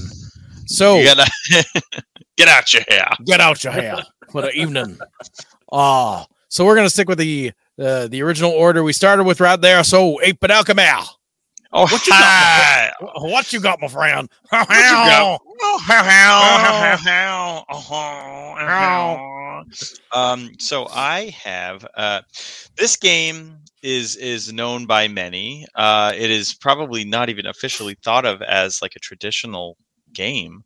Uh, but this would be the shooting gallery. Yes. Um, yes. the you know walk up, big old you know display of various different targets of different degrees of detail. Got a you know a rifle in your hand, and you know put in your coins and get a few few you know either shots or a time limit, and try to get, get the best score that you can. So um, the information that I got is uh, is from uh, Collectors Weekly. It's a website that is all about um, collecting old timey, you know, memorabilia and things like that. And collecting targets from shooting galleries is actually a very, very like coveted, popular way of collecting Americana. A lot of people out there love collecting the classic targets from these shooting gallery games. Interesting. Um, and so, actually, a lot of the information that's also from this Collectors Weekly article is from a book called Step Right Up classic American target in arcade forms, written by Richard and Valerie Tucker. Um, the book is available on Amazon, uh, and I'm sure a variety of other methods. But if you look it up, step right up, you'll find it. Uh, so I'll preface this by saying it is very, very difficult to find a detailed history of shooting gallery games. Uh, they are not super well documented. Um, it, you know, it's an age old attraction. It combined the you know the fun and excitement of mechanical amusements with the you know the thrill of actually aiming and shooting down the sights of a rifle um, originally shooting galleries from the late 19th and early 20th centuries were made to feature rifles that shot actual cartridges out of their rifles, which would then hit a target and score you points. Um, electricity would power the conveyor belts and wheels that made the targets difficult to hit, but technology was not advanced enough to automatically tally a shooter's score. Instead, this had to be done by an operator that would add up the score and help reload the rifle for the player. Um, points were tallied when a target was struck, knocked over, or sent spinning in place when shot on one side or the other. Some targets were deceptively heavy and almost impossible to make spin enough to score points, just like we were saying with the bottle game. Right. So, um, you know, there's all sorts of tomfoolery going on there. Uh, targets of this early era would be made out of cast iron that had uh, a, kind of like I don't know. It's like a a surface that's almost mottled. It's like like with a T, mottled. Like uh, like it looks like there's a bunch of little dings or imperfections, almost like mm. hammered copper. They weren't smooth and perfect. They had like almost like a, a texture to them. Um, the shooting galleries were often relatively small early on. Some able to be loaded up onto pickup trucks and driven from town to town as a you know as a traveling attraction. Um, the targets that were in these games have long since become very very collectible. And uh, you know like i said people people seek it out. It's it's an interesting form of americana hmm. and kind of chronicles just different things that were in in season over the years of entertainment and things like that. Um as i mentioned richard and valerie tucker who wrote the book step right up um they they have a synopsis posted on uh, online of their book. So i wanted to read that really quick just because i feel like it it summarizes it well. Um, in the book, it says explore the naive art of late 19th and early 20th century shooting gallery targets, whole galleries, and arcade forms, commonly seen on early midways and carnivals, as well as in saloons and other public places of amusement. Here, in a presentation of compelling color photographs, are the rarest and most aesthetically pleasing decorative targets and arcade forms known. The progression from the world of shooting gallery and arcade forms, as well as painted American fixtures and accessories, to contemporary art and sculpture, has been a natural evolution. Also featured are examples of other amusement attractions to which the visitor to the carnival, circus, or midway would have been exposed. A few European forms are included to illustrate the difference between them and American forms as well. Uh, I will say, after reading so much about this, I am very curious to see this uh, book and read it myself. I haven't gotten to do so though, but I would really like to. Um, so I want to get into a bit of a history on um, the shooting galleries, and hopefully, I don't, you know, run super long in the tooth. But I think I'll be able to get through it pretty quick. Um, so, C.W. Parker of Kansas, a late 19th, early 20th century manufacturer of amusement devices, who called his company the world's largest manufacturer of shooting galleries. Um, there was W.F. Mangels Carousel Works, Coney Island's own amusement device manufacturer that built ingenious mechanical galleries using chain devices called a slide, which would allow targets like a duck to be knocked over completely by a bullet, disappearing from view, and then turn itself right back up. Right, right. Uh, after after that, there was uh, work by John T. Dickman in the early 20th century, made uh, who made target stencils, which allowed them to be repainted easily, and designed his targets to be interchangeable with other manufacturers. Um, this was pretty revolutionary because it allowed a lot more cross play in between different setups for shooting galleries without having to have the exact specific target. Um, it became commonplace for companies to borrow target concepts liberally from each other, so much so that multiple different manufacturers produced identical targets that could only be told apart by a simple part number or a number painted on the side, uh, which hmm. had in uh, which is in later years made collecting uh, of these targets really interesting because you can't always tell if it was the original or not. So many hmm. of them are so similar to each other hard to know if this was the first idea or if this was just a copycat, and really nobody at the time cared, so it wasn't Right, something right. thought about. Um, shooting galleries, unfortunately, are just largely a casualty of the march of time, with really no existing complete shooting gallery for some of the original big name manufacturers out there, except for Mangels.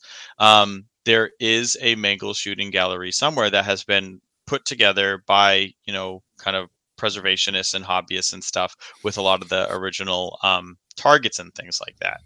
Uh, there really aren't any oral histories or written records or documents surviving um, to to give us any information about why so much of this um, material was really just one of a kind and and irreproducible and and not well documented. It just kind of was something that was a, a big business and a big industry at the time, but it, it sort of just kind of those original ones kind of came and went, and there's mm. they they were made of materials that were hard to preserve. Um, of the few galleries that have survived time, uh, the stories of how they were discovered are similarly interesting. One shooting gallery in Ohio was actually revealed when a restaurant was being remodeled. Uh, the gallery, which was in full working order, was boarded up behind a random wall in the restaurant oh and left there God. forgotten for a time. Wow. Uh, and when they were tearing down walls of this Ohio restaurant, wow. they discovered it. So it seems like these things were, you know, like I said, some of them were were portable, but I'm sure a lot of them weren't. Right. And right. the thought of transporting something like that was probably just, you know, comical. So they just boarded them up and and said, you know, screw it, whatever, yeah. we're moving on. Um, but uh, later on in history, you know, when we're thinking about how shooting galleries are that we've probably experienced in our lifetimes, the real bullets would be swapped out for much safer options, such as you know light rifles that would shoot a beam of light and the target would recognize it and respond. Um, there is a there is a shooting gallery that's still active in um, in New Hampshire around uh, around uh, Lake Winnipesaukee and uh, and there's a there's an arcade over there, and I I got to play it maybe two years ago and it was so cool and it was just like this very you know authentic vintage you know some some of them were were just like moving targets not a lot to look at and then I think later on it became popular to kind of design these dioramas, you know, to make it look like a store or to make it look like a, you know, the front of a, someone's porch and there's like a lantern and a bird and like a, you know, a random, you know, mm-hmm. just window yep. or something like just like a yeah. scene, like a total Yeah, like a rocking a chair and you shoot the rocking chair and it starts and to it rock. moves back and, and forth. Yeah. Yeah.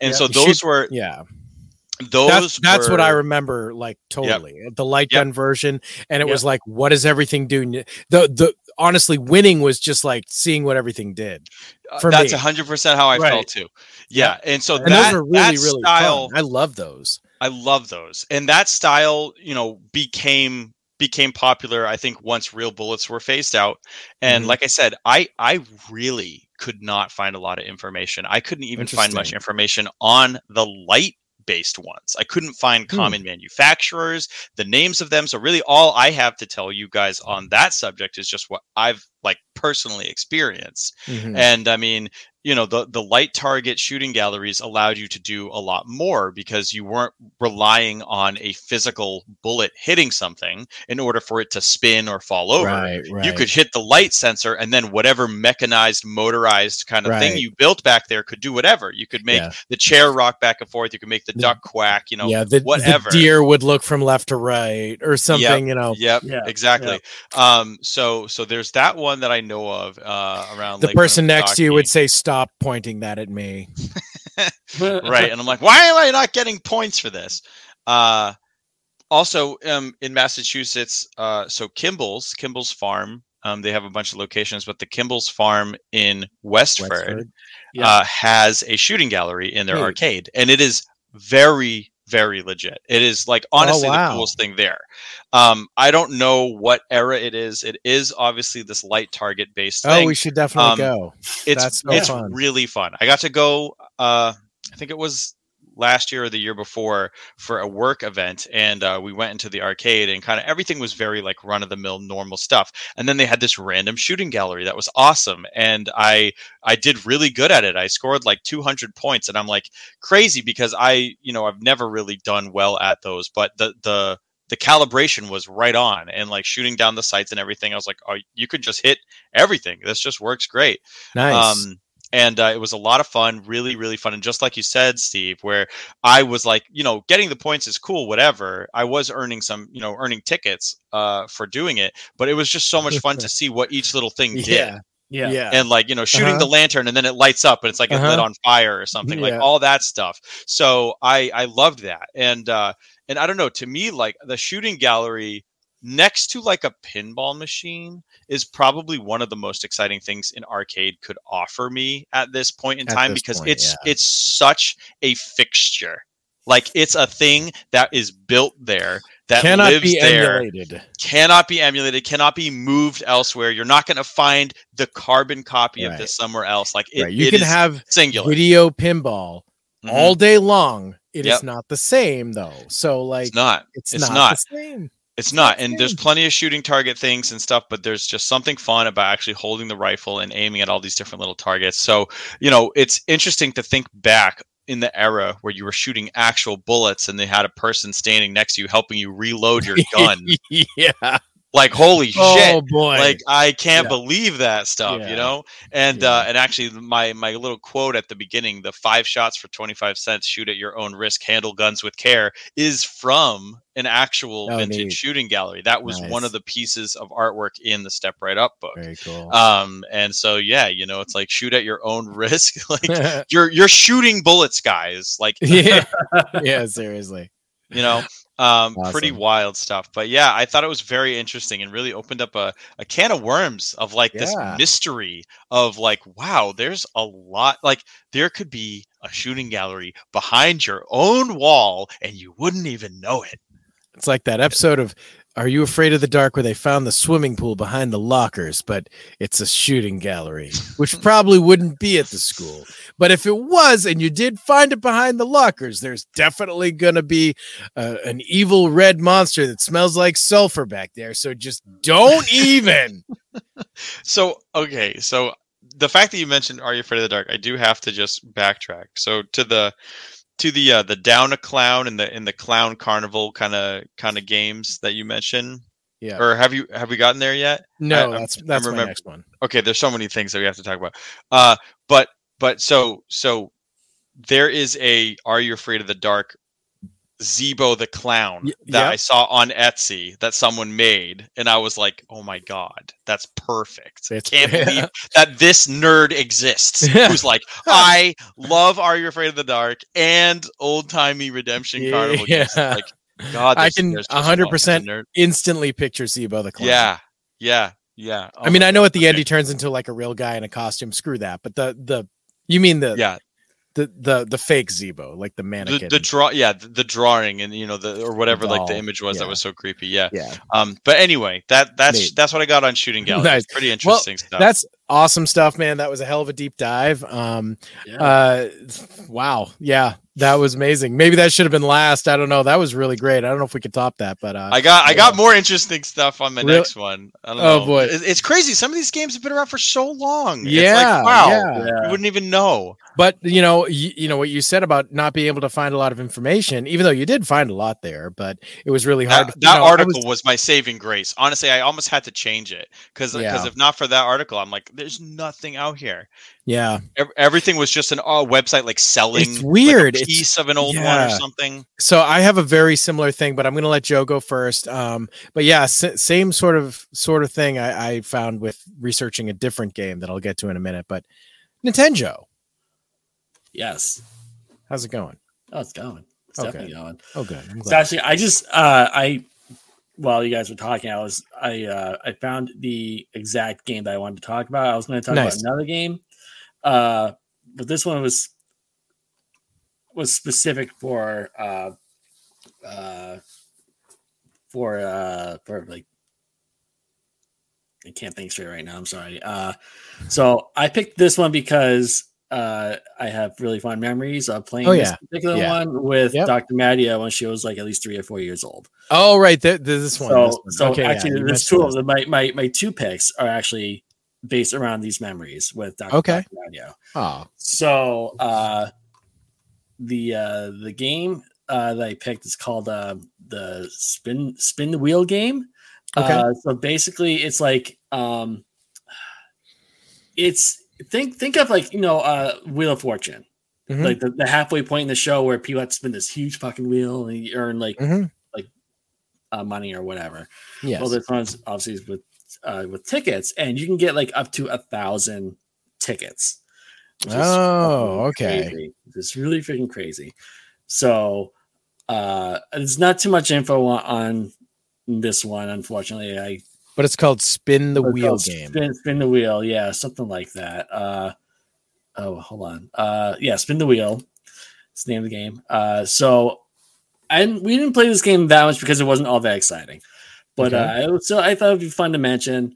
Yeah. Uh so so the whole point of this game is you have this this lever and you have to like like pull it down like as fast as you can so that the wheel would like spin really fast Okay, yeah. and then then oh, so it's like, the Price is Right wheel just, sort of like idea. right, exactly it's, it's just, just like that and it has like that little arrow on the on the right side and wherever uh, it stops and wherever the, the the arrow is pointing at that's how many tickets you would get so you're Gotcha. guaranteed to get tickets no matter what so you have like uh, 25 tickets 40 50 uh, 100 or whatever but a thousand was is the goal Hmm. obviously i mean that's fucking crazy That is You thousand Thousand tickets? Holy tickets. thousand tickets so, So even if even if that Game Boy SP was like forty five thousand tickets, you're like, no, I can do this. I can do this, yeah, like so confident. And all- then all you get is like the, the lowest amount.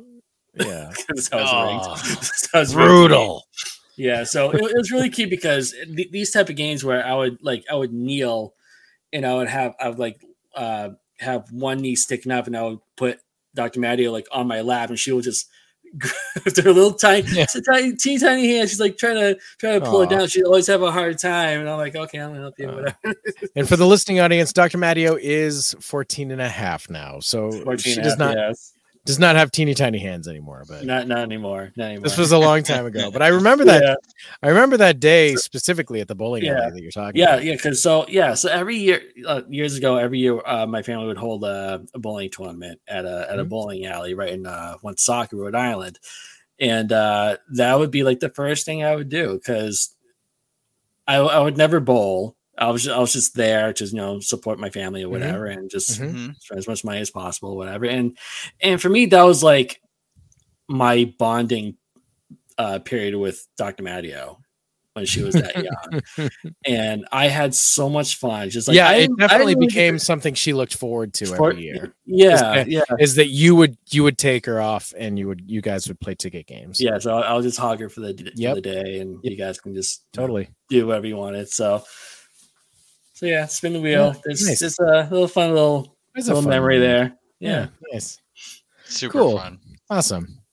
Um all right, so my first pick here is um uh you mentioned it already 8-bit. So I'm going to I'm going to spotlight Down the Clown is the name of the game. So I'm just going to describe this real quick and you're going to instantly know what it is.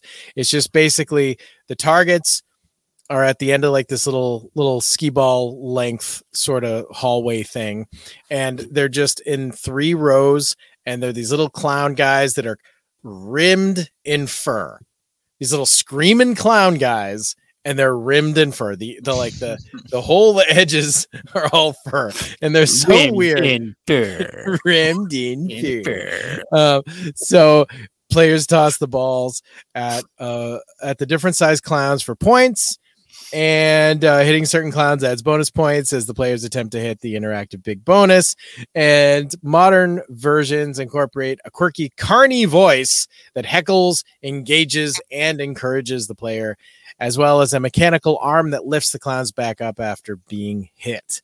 So that is pretty much all there really is to say about Down the Clown, right? But I I'm not quite done. So the the modern version is made by ICE, ICE Games. We're talking about a bunch of times, and they actually have a, a spin-off of this for little kids. And I can't remember what it's called, but it's instead of clowns, it's snowmen. It's something like snowball fight, or I don't I don't know, ice storm. I don't know something. But they're little they're little uh snowmen, and it's it's like a smaller scale. Same exact game though. So I think everybody has seen this game. It's either down the clown or down a clown. Basically the same thing. You're just throwing the balls. So I have always been fascinated with these targets. They're so weird to me They're these flat, screaming clown guys, and they are always rimmed in that fur. Now, the fur is sometimes different colored.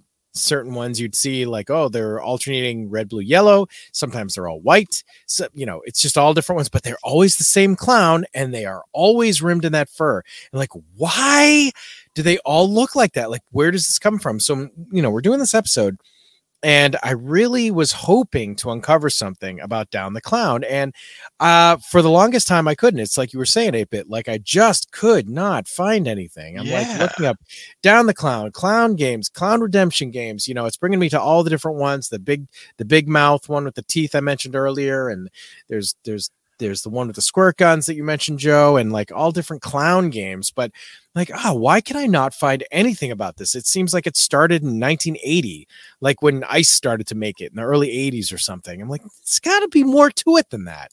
So finally, I found a picture of the same sort of looking targets rimmed in fur, only they looked like 100 years old. And that led me down a different rabbit hole. And the the origin is a game that was played 100 years ago 120 years ago, the very early 1900s, and it's called simply Carnival Knockdown or just Knockdown. And the little guys are called Carnival Knockdown dolls. And just like you said with the targets, these guys are super collectible. It's the same exact thing. Like so many of the things you were just saying, 8 bit about the shooting gallery It's crazy. is true for this. So you can actually look up if, now that I know the term, I'm not looking up down a clown anymore. I'm looking Yeah. up carnival knockdown. So if you look up carnival knockdown dolls, there's actually a lot of people on eBay, on Etsy, uh, various websites that are selling actual vintage carnival knockdown dolls. The fascinating thing to me is actually multiple fold. Uh, a they're all rimmed in fur but actually back then it was it was wool it was sheep's wool uh, the earliest dolls apparently were carved had carved wooden heads that were like in there i guess uh, because none of them look like they have wooden heads so the heads must have been wood inside the fabric um, with fabric dresses while the later ones are hand painted canvas oh okay so i guess the canvas must have come later uh, and they were filled with sawdust or straw and edged with lamb's wool so I don't know exactly why they were always, you know, rimmed in that fur. Maybe it was just a matter of when it falls, it looks cool, and that's really all there is to it. But either way, it was satisfying to find that there was some history to it. And um, Yeah. so they were all different. E- Like I found a picture of the original game, or I believe is the original game, because there really isn't that much information. And it's literally, it looks like they're just simply on a step ladder. It's a very rickety, very simple structure, just made of just very thin pieces of wood. And it has uh, one, two, three, four, five, six rows of uh, between two and four, depending on the size of the the different dolls, and um, they are all completely different. Like, like the shape is the same. They're all rimmed in fur of different colors. Um, but the the actual like what they painted on those canvas dolls they're all completely different um i even found one that was painted to look like hitler and his nose was bleeding um there's it's weird there's like so many different ones so you would have your own and you would just make them look like anything you want it was clearly an accepted thing to make them that size and that shape out of these materials gotta have the fur on there on the rim but like uh but yeah, you could just make them paint them however you want. Other than that, just follow those basic rules. It's like a pop. It's like oh, a Funko Pop. Like oh, uh, make it look however you want, as long as it looks like a Funko Pop. Right. But anyway, uh, the final the final thing that I think is incredibly fascinating is I found you know a, a picture of these vintage dolls. Uh, two of them are 100% the clowns that we know. The same exact screaming clown, yellow belly, blue mouth, the red nose. I mean, it's just the exact thing. So, what I think must have happened is I don't know if it was 1980 or if it was earlier than that. I don't know. Whoever, if it was ICE or if it was somebody before them, whoever decided to take this into the modern age I bet you anything what happened is they probably had one and it was the clown and they just made all of them look like that or something because every company since 1980 that makes these they look the same. It's not only ICE that does them and they always are these same looking clown guys with the, the open mouths. It's such a weird thing, but but by God, they they are in this photograph and they look hundred years old. Man, Um, that's crazy. It's so weird. They didn't they didn't keep the you know the diversity of like let's make them whatever we want. They're like, no, oh, we have this one. They all have to look like make them look like this. Mass produce this one, and all the other designs went away completely. It's just all this one clown, the same clown. So anyway, so that's that's my like uh my little twofer for down the clown. And then if you're interested in uh checking out the really old stuff, you got to look up Carnival Knockdown Dolls. Awesome. Yeah. That's Yeah. so crazy. Yeah, I mean those those dolls are just kind of burned into your brain. Yeah, they really are. They really, seen really them are. so many times, and they're Yep. so weird and so distinct. Yeah, absolutely. And I mean, for all I know, there are other versions that have, like, I sort of remember a vague memory of like one that was cats or something like that. But either way, those clowns are everywhere. Those very specific, the one that you're thinking of. Um, yep. But anyway, so I thought that was pretty cool. I'm I'm happy I found what I could find because really, it's yeah, it was- satisfying to find was- something. yeah, it was really hard to uncover even that much. But uh, the pictures are really great. It's really interesting. Nice. Awesome. So anyway, yeah, eight bit. Hello. You got one Okay. more? I do have one more. Uh, so the game that uh, that you know I I've avoided mentioning at all because of this you know leading up to this moment, but like my my favorite game at carnivals uh, was for a long time the Coin Pusher, Oh, yeah. and uh, the Coin Pusher was first introduced to me. Uh, you know, I grew up in Massachusetts, and uh, in Franklin, Massachusetts, there used to be a uh, a Fourth of July carnival, but it happened on a day other than the Fourth of July. So I, I lived in Milford, and we had our carnival, and that was fine. Um, but the Franklin Franklin Carnival was so much better. I really, really loved it, and there were some amazing rides and stuff there. But it was the first time I ever got introduced to a coin pusher game and I have a very, very you know core memory of this one time, um, you know, being there uh, with my family, with my mom, and and I'm sure you were there, Steve, and and what and you know probably other people too. Um, but I remember sitting down and, and playing at this coin pusher thing, and uh, and just thinking that it was so cool and so much fun, and I I was able to you know plunk in a coin and watch it push down and cascade all these other coins, and then all the coins that I got to fall off, you know, would come right out, and then that would be that many more plays that I would get, and so you know one coin could turn into forty additional coins, and you just kind of kept playing it and earning tickets and whatever. Um, so I really loved that game, and all the other ones that I found, you know, various different iterations over time could never quite capture like the fun of that first time. Uh, but you know, they've really come a long way and, and done a lot of things to kind of change up the game. But they they have a pretty long history. Um, so I found uh, a lot of information about coin pushers from a website called Intergame Online in an article called Pushing Coins Through the Ages. Um, this article was written from the perspective of someone who grew up in the UK, um, but a lot of the information is still pertinent. Um, so, like I said, a, a coin pusher is a game where you insert a coin and then it gets tossed down onto a field featuring a large two tiered shelf that is covered in coins and a wide pushing mechanism spans the width of the top shelf. And the idea is to kind of put enough coins in there that the, the pusher will offset the coins that are on the top and push them to the bottom. And then the next shelf gets pushed as it as it kind of you know collapses in. And before you know it you've gotten uh, a whole bunch of coins that have dumped off into the collection bin. And and there is your your reward. And like i said when i first started playing these uh when the coins would get pushed into the collection bin they would physically get you know placed in there and you could just pick them up and they were usually quarters um, later on they stopped doing that and the coins just get recycled back into the machine and every time a coin falls down you'd get like a ticket or you know whatever. It's a, it's a redemption game. Um, now, granted, some people might consider these games to be more luck than skill, um, but I would say that a lot of the different coin pushes out there vary greatly in how much the player can honestly influence the action. Some of them you just put the coin in and it goes wherever, and there's not really much you can do other than Mhm. time, you know, timing based, time, time exactly how you're going to do it. Um, but other ones they've incorporated, you know, movable arms, movable ramps, things that you're able to actually kind of decide how you want to, you know, shoot the coin and if you want to change the trajectory and different stuff like that.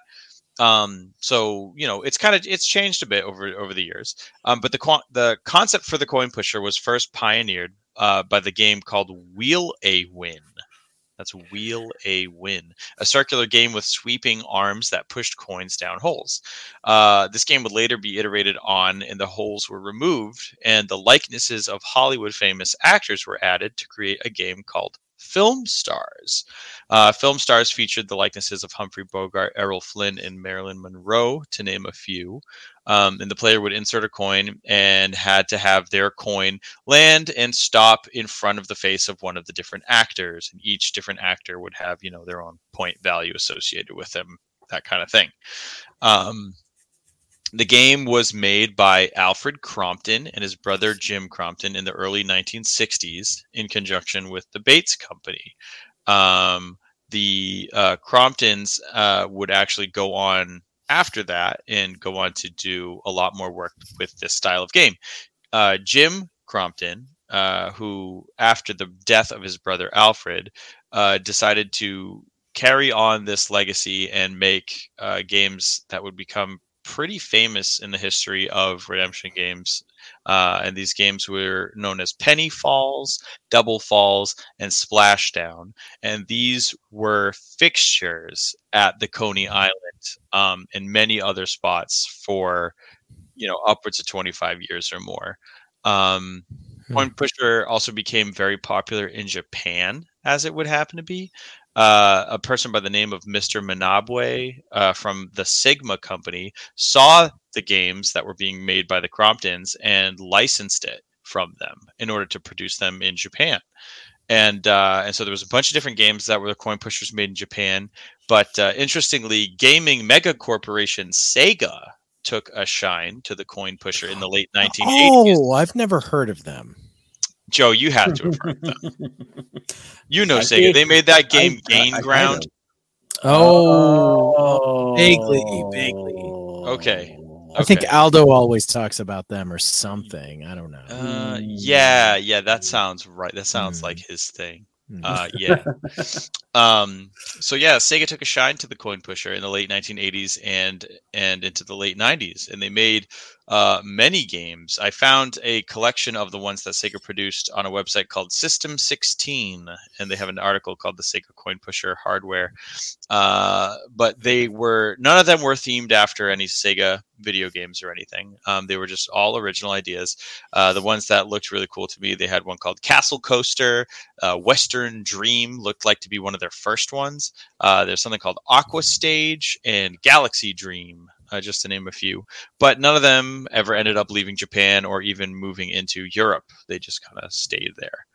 Um, the coin pushers in Belgium uh, were were kind of uh, spearheaded by a man named Vincent Van, Van de Wedge, uh, who found that the pusher was the only payout machine that was allowed in traveling fairs in France and Belgium. So he made a business out of this concept and spread it to arcades as well. Um, many early coin pusher machines were set up for just one player per machine, um, but later on, the hexagonal six player style would become more popular. Um, and that's actually probably what you've seen. Like, if you've ever seen the, yeah, the yeah. Star Trek or the DC superheroes, there's always like six open seats that you can you can do. So the hexagonal style became really popular later, um, and it was you know it was functional and it also was kind of like a flashy showpiece for arcades and casinos. It just drew people in. Mhm. Um, there were also some other formats um, or layouts for them. There was a three in a line style, and there was a um, some machines that went for an eight player style with four machines um, set up back to back. Although it was much less common, um, I think they were not they were not as favorable as something like a slot machine to take up that much space. Uh, um, wherever the coin pusher was desired, but uh, cash gambling was prohibited, uh, the use of tokens actually became uh, a necessity. Because instead of being able to do, you know, quarters or coins or any actual currency, they could Right. navigate around, you know, troublesome jurisdiction by just making them tokens. Now they're not money. Now it's a redemption game. You know, it's the equivalent of a ticket. Right. Uh, Jim Crompton actually never patented the coin pusher, although being the inventor of it. Um, he didn't think that the game would last more than a couple years, so he didn't want to spend the money on a patent for it. And uh, because Wow. of that, everyone in the entire world was able to copy it. You know, I mean, Mr. Manabe happened to license the games from them and and produce them in Japan, but nobody else bothered to to do that. They just came, came up with their own copycats. right. Uh, so you know now, according to this article, with more than two hundred thousand pusher machines operating all over the world, from Oh, boardwalk man. arcades to high end to high end casinos, hindsight is definitely twenty twenty for Jim Crompton. Uh, now, I mean, he's I, I think he is no longer with us, but Jim's son Gordon uh, actually continued his father's legacy with his own company called Game Concepts that created uh, as as recently as 2008 i couldn't find any other strong information about this company and what they've made um, but game concept would create new coin pusher machines called uh, one such called deep sea treasures in 2008 that featured a hybrid of a digital display and a traditional coin pusher shelf system. So you would have like the whole you know vertical part of the machine that had kind of like a you know ipad type display with fish going by and all these other different Yeah, graphics yeah. whatever. And then you know the coin would inevitably come down to the bottom and still have a pushing aspect to it. So i thought that was really interesting and cool that like you know it's, it's like this lineage that jim and his brother started this thing so long ago the progenitors of the coin pusher and then his son you know carried it on further and and and you know tried to make a few of them uh, but now you know the, the coin pusher in modern arcades like i said they have they're just a huge variety but most of them are all pop culture icons like star trek and dc and spongebob the flintstones wizard of oz like they just they have all these yeah, that DC one I played a lot. Um, Yeah. And Yep, that uh, was a really fun one. Those cards are so cool. You just want to keep them. yeah oh my god yeah totally yeah so like so like you just said the game uh the games would would eventually incorporate these cards not only are you trying to get these tokens to fall off but you're trying to get these cards to also topple over and the cards would go into the collection bin and the idea is that you could trade them in or you could collect a full set and trade them in for a, a much greater value of tickets or you could just keep them. And I mean, honestly, I, I think I've always just kept them. I I actually got a complete set of uh, first generation Star Trek cards from the Star Trek coin pusher at Dave and Buster's. Nice. Yeah. So the Dave and Buster's has uh, Oh, has a man. variety of coin pushers there, and uh, and they have the Star Trek G one, and that one is my favorite. It's the most fun to play. The cards are awesome, and uh, and I have a full set of the cards from that. I think there's like six or seven, and you know it was it's it's kind of the fun of every time you visit the given arcade go into that machine and and this one is a is a hexagonal one. And going around it and looking at all six sides and being like okay which one card i don't have? And then you kind of look around and you see like all right that one's got one but it's in a terrible spot. And then you keep going and you're like all right that one is really close to the edge. I could probably get that bones mccoy if i really if i really wanted it and uh, and so you know I did that. I did that. I have them. They're actually they're they're in my car, and I'm like I don't know. Maybe I'll turn them in and get tickets, but I'm like no, I don't think I will. I, I think they're cool, and it's it's a it's a fun little collectible thing. Um, Yeah, right. But yeah, I mean, I I think that the coin pusher game is is just one of my favorites, and I, I know that there's a, a lot of different kind of spins on it, uh, but it has a pretty neat history, little history there and uh, yeah, it's it's kind of amazing. You know, you take some of these for granted and don't even realize how uh, how long they've been kicking around. You know, some people Yeah. playing these as early as the, the '60s. Yeah. But Wow. yeah, pretty neat. Crazy man. Well, Yeah. well, you uh, you really you really brought it tonight with those two deep dives. My God, that's uh, that's good stuff. Thanks a lot for uh, for doing all that. Sure thing. I have the internet to thank. Uh, like I Yeah. said, it was It was hard. It, It was, was- not like a, a slam dunk to find Right, that info. It was fun going to the second page of Google. You know, it was it was nice to not have it be like the second thing I had to click on. right. Um, awesome stuff, man. Awesome. Yeah, I had no idea. I had no idea. I was never like that big into those, but I remember that like you always did love that. I I always did equated love- them with yep. you. But uh yeah, oh my god, those those DC villain cards were so cool. Mhm. Got the heroes and the villains, and it's like Oh. every like you know ten or twenty coins you'd put in would spit out a card. And actually, one of the other mechanics I didn't mention, but I like a lot, is that uh, some of the ones now, every time you put a coin in or you launch a coin, uh, it fills up a little gauge, and if you fill up the whole circle, it'll start a roulette wheel. And a lot of times, the roulette wheel will land on uh, giving you a bunch of free plays. And a bunch of times that's happened with the Star Trek one, where you know put in whatever you know play off of somebody else's game they didn't realize how close they were to spinning the thing. And you know it's like oh you got 50 free plays just like bang like that like for nothing. And you so got that like honestly Captain Pikes. You're like, come on. fuck off! But uh yeah it, that that element really adds a longevity to it because like if you just like you spin the wheel after a few plays and you get 50 free plays you're like i have 150 plays. Like i i can't stop playing this. I can't quit you let me stop let me leave you have more to do You just need that coveted Dr. Pulaski card. There's only one in every hundred machines. no the rarest one was the friggin uh the the what is it the the triffids or tr- what what what the heck is it? Oh, oh the tribbles. Tribbles. Tri- yeah, tribbles. Yeah. The Yeah. tribbles card took me fucking forever to get, but I have the tribbles card. Oh man, that's good stuff. All right, Nintenjoe, Yes. give yes. us what you got. Yeah, so uh, uh, another game that uh, I played a lot with with Dr. Matteo is a game called Slam a Winner. Hmm. And uh, there's a, a little description I'll read off. Uh, this is from uh, udc.co.uk. Um, it's a neat little website. Uh, so the, the description says, "Time to time it right to to oh my god, I can't read." time it right so the ball falls through the, the bonus target and win extra ball drops or mountains of tickets. Hmm. Fun meteors falling from the sky theme, dynamic sound effects, and an attractive minimal floor space cabinet design. Even if you miss the bonus hole on the first shot, the bouncy ball careens around the play area before dropping into a Oh to a right. point hole. Pure really like this game. excitement. Hit the slam button and release a high energy ball aiming aiming at holes in the spinning horizontal wheel below. So this was the game that Dr. Maddio was really into. Like she was more geared towards this of all these redemption Okay. games that were at the bowling alley.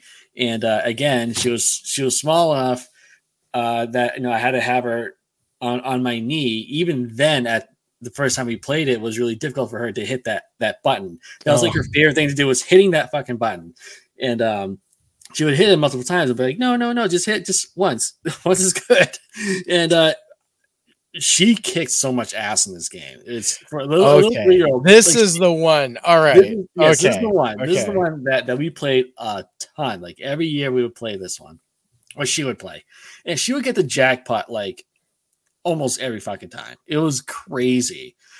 And she just had so much fun with it. And it was just fun just watching her just Yeah. you know, the big smile on her face, is you know, watching the ball like bounce around. Like she loved wa- watching the ball bounce around and everything It's super And, uh, fun. super fun and it was just really cute to you know watch her have Nice. fun playing this this Because there are different holes. There are different holes in the bottom, and it's it's like you never know. It's chaos theory. It's like, what's it going to do this time? So Right, there's no gonna land actual skill, right? It's just a matter right of it's just button. luck and she Right, it's got lucky, timing, every yep. time yeah so, yeah yeah she she did really good in that one i remember that the first time we played it um she was too small to sit on my lap to hit the button so i would like have to like pick her up and, like, hold her and, Oh, let, man. and let her hit it and killing me. Just, just keep doing like like every time, every time, just up and down, up and just picking up. I was like, okay, it's tiring. But like by, by like the, next year, she was tall enough where Yeah. she could just sit on my knee and just hit the button. Like no, and then you wish that she was small again. You're I like, wish she was oh, small you again. son of a bitch. Yes. Now, now, my- now my leg's killing me. Thanks. Nice. But yeah, so we, we had a lot of fun with this one. Slam a winner. Slam. Some of these names are just very a interchangeable. a, lot, a lot of it is Yeah. blank, blank, a, A blank. Yes. The A is always in there. Yes. Yep. Yeah. It, it- it is so such a common theme. Yeah, Slam a Winner. I could not. I could not have told you what this game was called for the life of me. But Yeah, I, like- I had this game in my brain, and I remembered playing it a number of times, and I I really like it because like if you time it just right, the ball doesn't even bounce at all. It just goes boom, and it just like perfectly goes into the yeah, hole, and it's just like the fucking bomb. Like Nothing it just feels so awesome. Yeah, the nothing Yeah, but I net honestly- feeling. yeah, like I could not remember the name of this game either. All I all I remember was just uh hitting a button and the ball would just drop. Like what kind of game redemption games is, had this? I'm like, oh, Slam a winner. This is exact. This is the exact fucking game, Right. Because it's not like it's a memorable name at all. At all. No, no, you just remember the mechanism. winner. Just You remember- remember yeah, just like Slam what yeah. what it was like. Right. Yeah, Right. Yeah. um, good stuff. Well, that's totally awesome. stuff. That's cool that Dr. Matteo has has been mentioned so many times this episode. I'm sure she'd be like, "Oh my god, I'm Oh my so God. embarrassed. Ew. ew." oh my god, why would you say that? It's like, "Oh my god, Dad." oh my god, um, Uncle so- Joe. Oh my god. Remember how we mentioned uh like DDR game that would win you tickets? Like, what if DDR Yeah. would win you tickets? You guys remember Yeah. Spider Stomping? No. No. It was like a spider web platform that you had to stand on, and every every axis of the spider web had a red button on it, and they would what- light what is up. it called? spider called? stomping it's it's very visually memorable for me um this one I, I Oh, definitely yes. loved and and this was Yes. kind of like a kind of like speed of light kind of like ddr but you had you know you had to hit the the lighting up buttons with your feet and they would light up and stuff and the more that you hit the more tickets that you would get but it just it just came to me when we were talking about slam a winner and i was like what the hell was that other one with the the stepping on the spider web thing and, Interesting. and i I don't just remember Uh, this. Yeah, i just looked up spider stomp but i i really like Chuck. I do one remember. I do remember. I've never Um, actually played it, but Chuck yeah. E. Cheese, Chuck E. Cheese had this. This was like a, a mainstay of the Chuck E. Cheeses. Um, but yeah, uh, Nice. definitely really, really like that one too. Cool. Nice. All right. So uh, to bring us home, I'm going to uh, present a game that we all have played for sure. Uh, there are so many versions of this game by so many companies that it makes me think that it was also not patented. Um, it is the basketball simulator game. Um, there isn't Oh, really yeah. one solid name for it. Uh, but it's the basketball game where you're, you know, sometimes there's one, sometimes there's two or three next to each other, and you just uh, put your quarter in. You get a certain amount of time. The balls just keep coming. It's just the franticness of you know trying to throw the ball as many times as you possibly can and get as many hoops as you possibly can, and you know you're getting tickets. Everybody knows it. It's a super super fun game and very intrinsic of the arcade experience. And uh, I I just I just want to talk about it. So um, first of all, just when I looked up basketball redemption game in Google, like Google Images, actually, there are so freaking many variations that I just stopped. That that- I could have kept going, but I wrote down a bunch. So there's one called Hoop Fever, NBA Hoop Troop, not Goof Troop, uh, Mini Dunks, Dunks spelled with two X's. Mini dunks sound delicious. um, two X's are superfluous amount of X's. That is weird. uh, Storm Shot, Street Basketball, Lil Lil Hoops, Lil Lil Hoops, Buzzer Beater, spelled B E E uh, dash T E R, Buzzer Beater. I don't know if there's Beater. a B on it. Like it's not really that clever, guys. And honestly, so many freaking more. It's not even worth writing them down. But there's just like so many. So anyway, where did this originate? Is the question. Well, thank God I found it out because it really did, as we're saying, take some doing. Yeah, did. Um, so the original game is actually called Triple Shot, and it was invented in 1981 by Ken Cochran, uh, and he used it to form a company called Pop a Shot, the Pop a Shot Company. Pop a Yo, shot again. I'm gonna pop a A, shot in your ass. Who, uh, by the way, the Pop a Shot company is still around today, and they still make the triple shot. Jesus. I think it's called. I think it's not called the Don't all shot the arcades have it by now? Like, Yeah, I know, seriously. them to I make mean- them one. I mean, it's so funny. So there are certain versions that are like for the home and for your backyard and all this stuff, but it's all about a portable basketball game experience, and and the Pop a Shot company does completely sell them. So here's the story. In 1981, Ken Cro- Ken Cochran was recuperating and restless after un- undergoing undergoing heart bypass surgery. The longtime college basketball coach's idle mind. This is all, by the way, from the Pop a Shot website. This is their this is their company history. So I feel good about reading whenever it's like a company history thing. I love Yeah. I actually love reading that stuff. I think it's great. Yeah, totally. Um, so the longtime college basketball coach's idle mind found inspiration in a mini basketball on his desk. Probably if probably a, a Nerf. We we've gone over Nerf. I don't know. It doesn't say that. Uh, his initial idea was to put three small basketball rims on side by side backboards with a net that would return the balls to the shooters. He had a local machine shop build a frame and a cabinet shop make the backboards. He then attached a volleyball net, it's literally all they used, to function as the return ramp. He called this first game the triple shot. So I have a picture of it. Basically, it looks it looks exactly like you know, exactly like I described. So the basketball boards and nets are like you know fairly large. They're definitely not small. They're all connected, and then on the sides, it's just basically making a tunnel out of the volleyball net material. So, you know, you're you're shooting it down and it's just going to hit the net and roll back down to you.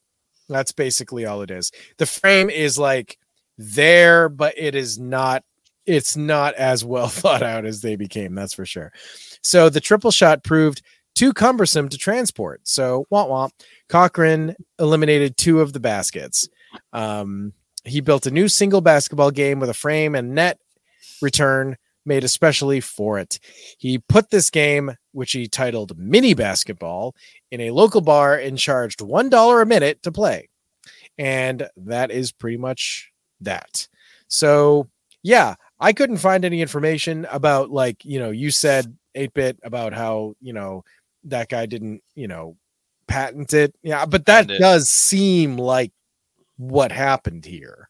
With same thing with the the coin pusher. Like, uh, why why how could there possibly be this many Right. i mean it's like everywhere and there are even nba licensed ones like there are ones i found that are i mean there was the one i mentioned nba hoop troop but they they made tables based on teams. So like okay if you're you really want a chicago bulls you know or boston celtics or whatever it was like yep you can just get one. And it's all themed and it's all like you know awesome looking and it's the same damn game. They're all the same exact game but uh there's just a, a ton of different flavors ton of different companies making it so anyway that's that's pretty much that i i love the basketball game i think everybody does it's just a Mhm. really Oh, fun yeah. one you know eh, you know whether or not you're playing it all night you know is a different matter you might just try it a couple of times but it's always worth a play like it Mhm. all Yeah. Two two fun. three plays easy like you know every time you gotta just play basketball for a minute like Right. it's so fun. But you don't even have to be a fan of basketball in general. I know. You really don't. It's just fun. it is a fun game it's a, just a super super fun game Yeah. so anyway guys that is our meat and potatoes that is our episode uh minus one more thing that we will get to in one second but yeah um thanks a lot for listening and you know i think i think we filled two hours here which you know it always amazes me when we can do this sort of crap i don't know i don't know how we do that but um Comes uh, naturally. yeah Right. yeah it just, it just it just comes comes naturally somehow i i closed i closed our script i i don't have any memory of doing this Ah, whoops. Oh doodle. my god. i Now I, we're I not had gonna know what to say. i know i you know we say it every time but you know we we write it down so we don't have to memorize it that's the thing Right. We off. so i come to this part of the episode and i'm supposed to say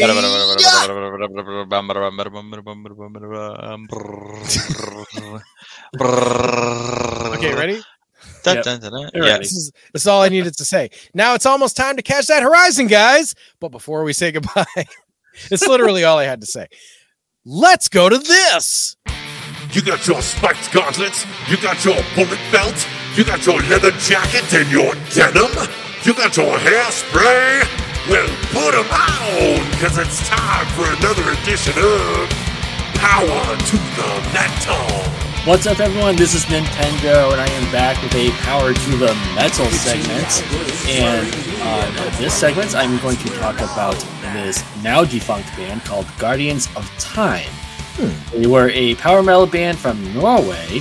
Surprisingly, they weren't black metal. Um, yeah, so they. I just found out today. I recently just discovered this band, and they broke up last year Oh wow. just last year, and I was like, God damn it, the fuck, every fucking time, Every band I love dies. the fuck. Everything I love dies. I feel like the goddamn Highlander. So they came, they, they they put out five albums plus an EP.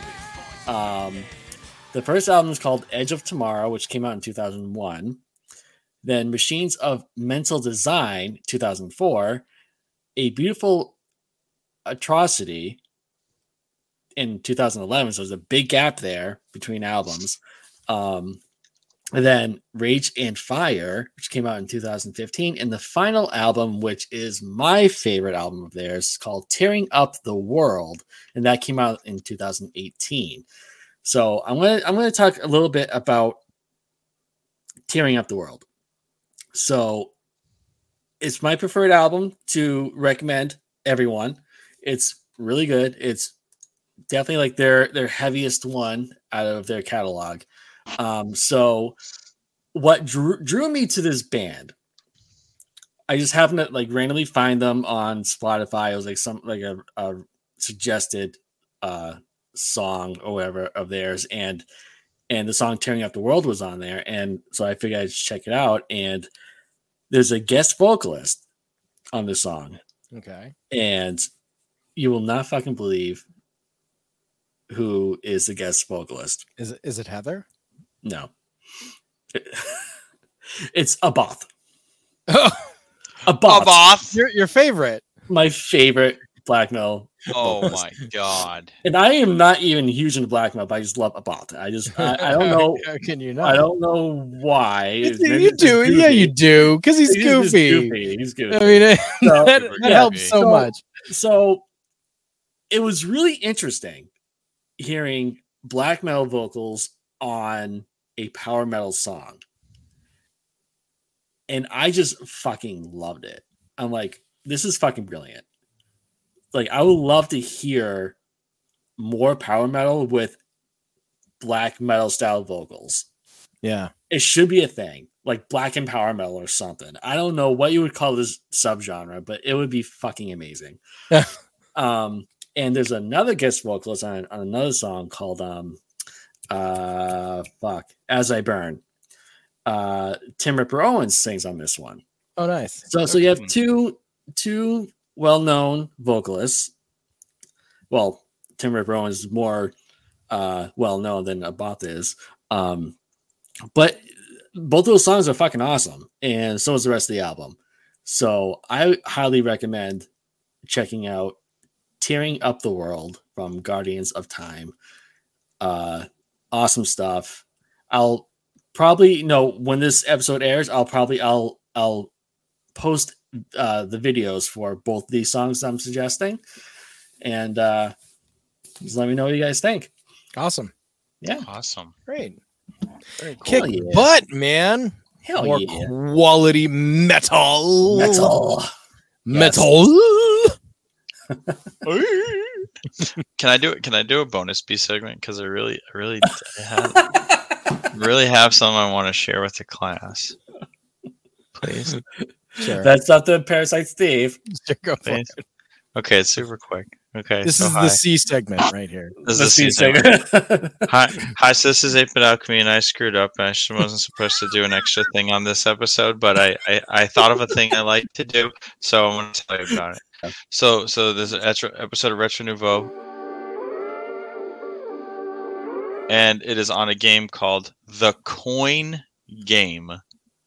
And The Coin Game is a simulation game on Steam that came out in 2019, designed by Devotive Media and retails for $13.99. The Coin Game is a faithful recreation of the arcade going experience, eh, specifically tailored to recreating all of these redemption type games that we've been talking about, Hmm. including Cyclone, Whack a Mole, Coin Pushers, Stacker, Air Hockey, all the classic coin, you Oh, know, yeah, uh, yeah. redemption games. Even uh, you uh, know, the the basketball spin, game, spin a winner, spin a winner is on there too. Yep. Oh.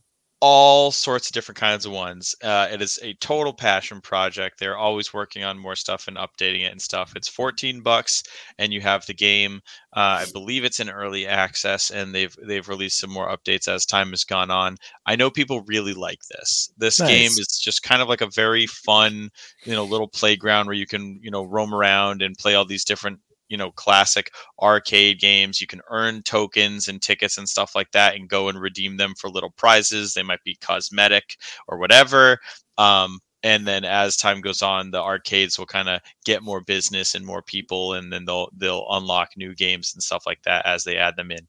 Really quick just wanted to share that. The coin game definitely worth taking a look at and it is just so unbelievably relevant to what we were talking about Yeah. I really wanted to Nice. Okay. so, so that, that was the the B point two segment. Yeah, that was the B point two. then. B point two. B, our B point two segment. nice. All right. Well, that was awesome. So really, you know, I love it when I'm not sure how an episode's going to come off, and then at the end of the episode, I feel like we nailed it. So I hope everybody had fun. I certainly had fun. I think we covered a lot of really cool redemption games, and it might not be a super obvious topic on the surface, but I think we proved to you that it was very retro Ridoctopus and very appropriate. And uh, I hope you had fun. So that officially does wrap up the episode. So if you haven't jumped ship by now, we certainly hope you enjoyed this week's journey over the treacherous waters of all the things that made growing up awesome. If you like what you've heard, please that, hit that little subscribe button and like us on Facebook and Twitter and YouTube and all the places. We got a lot of new stuff going on on YouTube thanks to Nintenjoe's efforts. We got a got a few live video, not live, but live to tape video ep- ep- episodes up. We got the uh of Romulus episode was the first one you did. We have our Frank Conniff episode just aired, and then you threw that up, and then you you uh, also added our Chris Gersbeck episode as well. Yes. So that's pretty cool. We're kind of going back through. We have all the footage from these brigs we've been doing all year, and Joe's gonna be putting more up too. And uh, uh, yeah, it's been really fun. You know, getting a you know seeing that channel grow and seeing the responses, and hopefully some different people are able to catch us in a different platform and a different way, and you get to see our our beautiful ugly mugs, and uh, you know, you know, hopefully not throw up all over yourselves, and uh, you know, all have a good time. it's gonna be great. I love throwing Um, up. but uh if you know you know hopefully you like what you heard and you'll like give us a like a thumbs up one of those thumbs up thingies or hit that bell or whatever the hell you're supposed to do over there. I don't know i don't even know i don't even know. As well as being part of the Inebri-Art podcast network retro ridoctopus is also a full-fledged member of the dorkening podcast network. So if you get a chance please check out our sister shows like the weekly war pipe shark bites east meets west podcast the, the scream sisters amalga files what is that noise? Behold a pale podcast. Oh there's so many. Throwdown thursday uh there's like we got all these all these peeps on the network with us and we love it. So for more information or to subscribe to us or any of these great shows please visit thedorkening.com and be sure to check out our killer sponsor deadly grounds coffee coffee to die for. I have been your host. My name's parasite steve aka steve van samson and it is indeed a sad thing that your adventures have ended here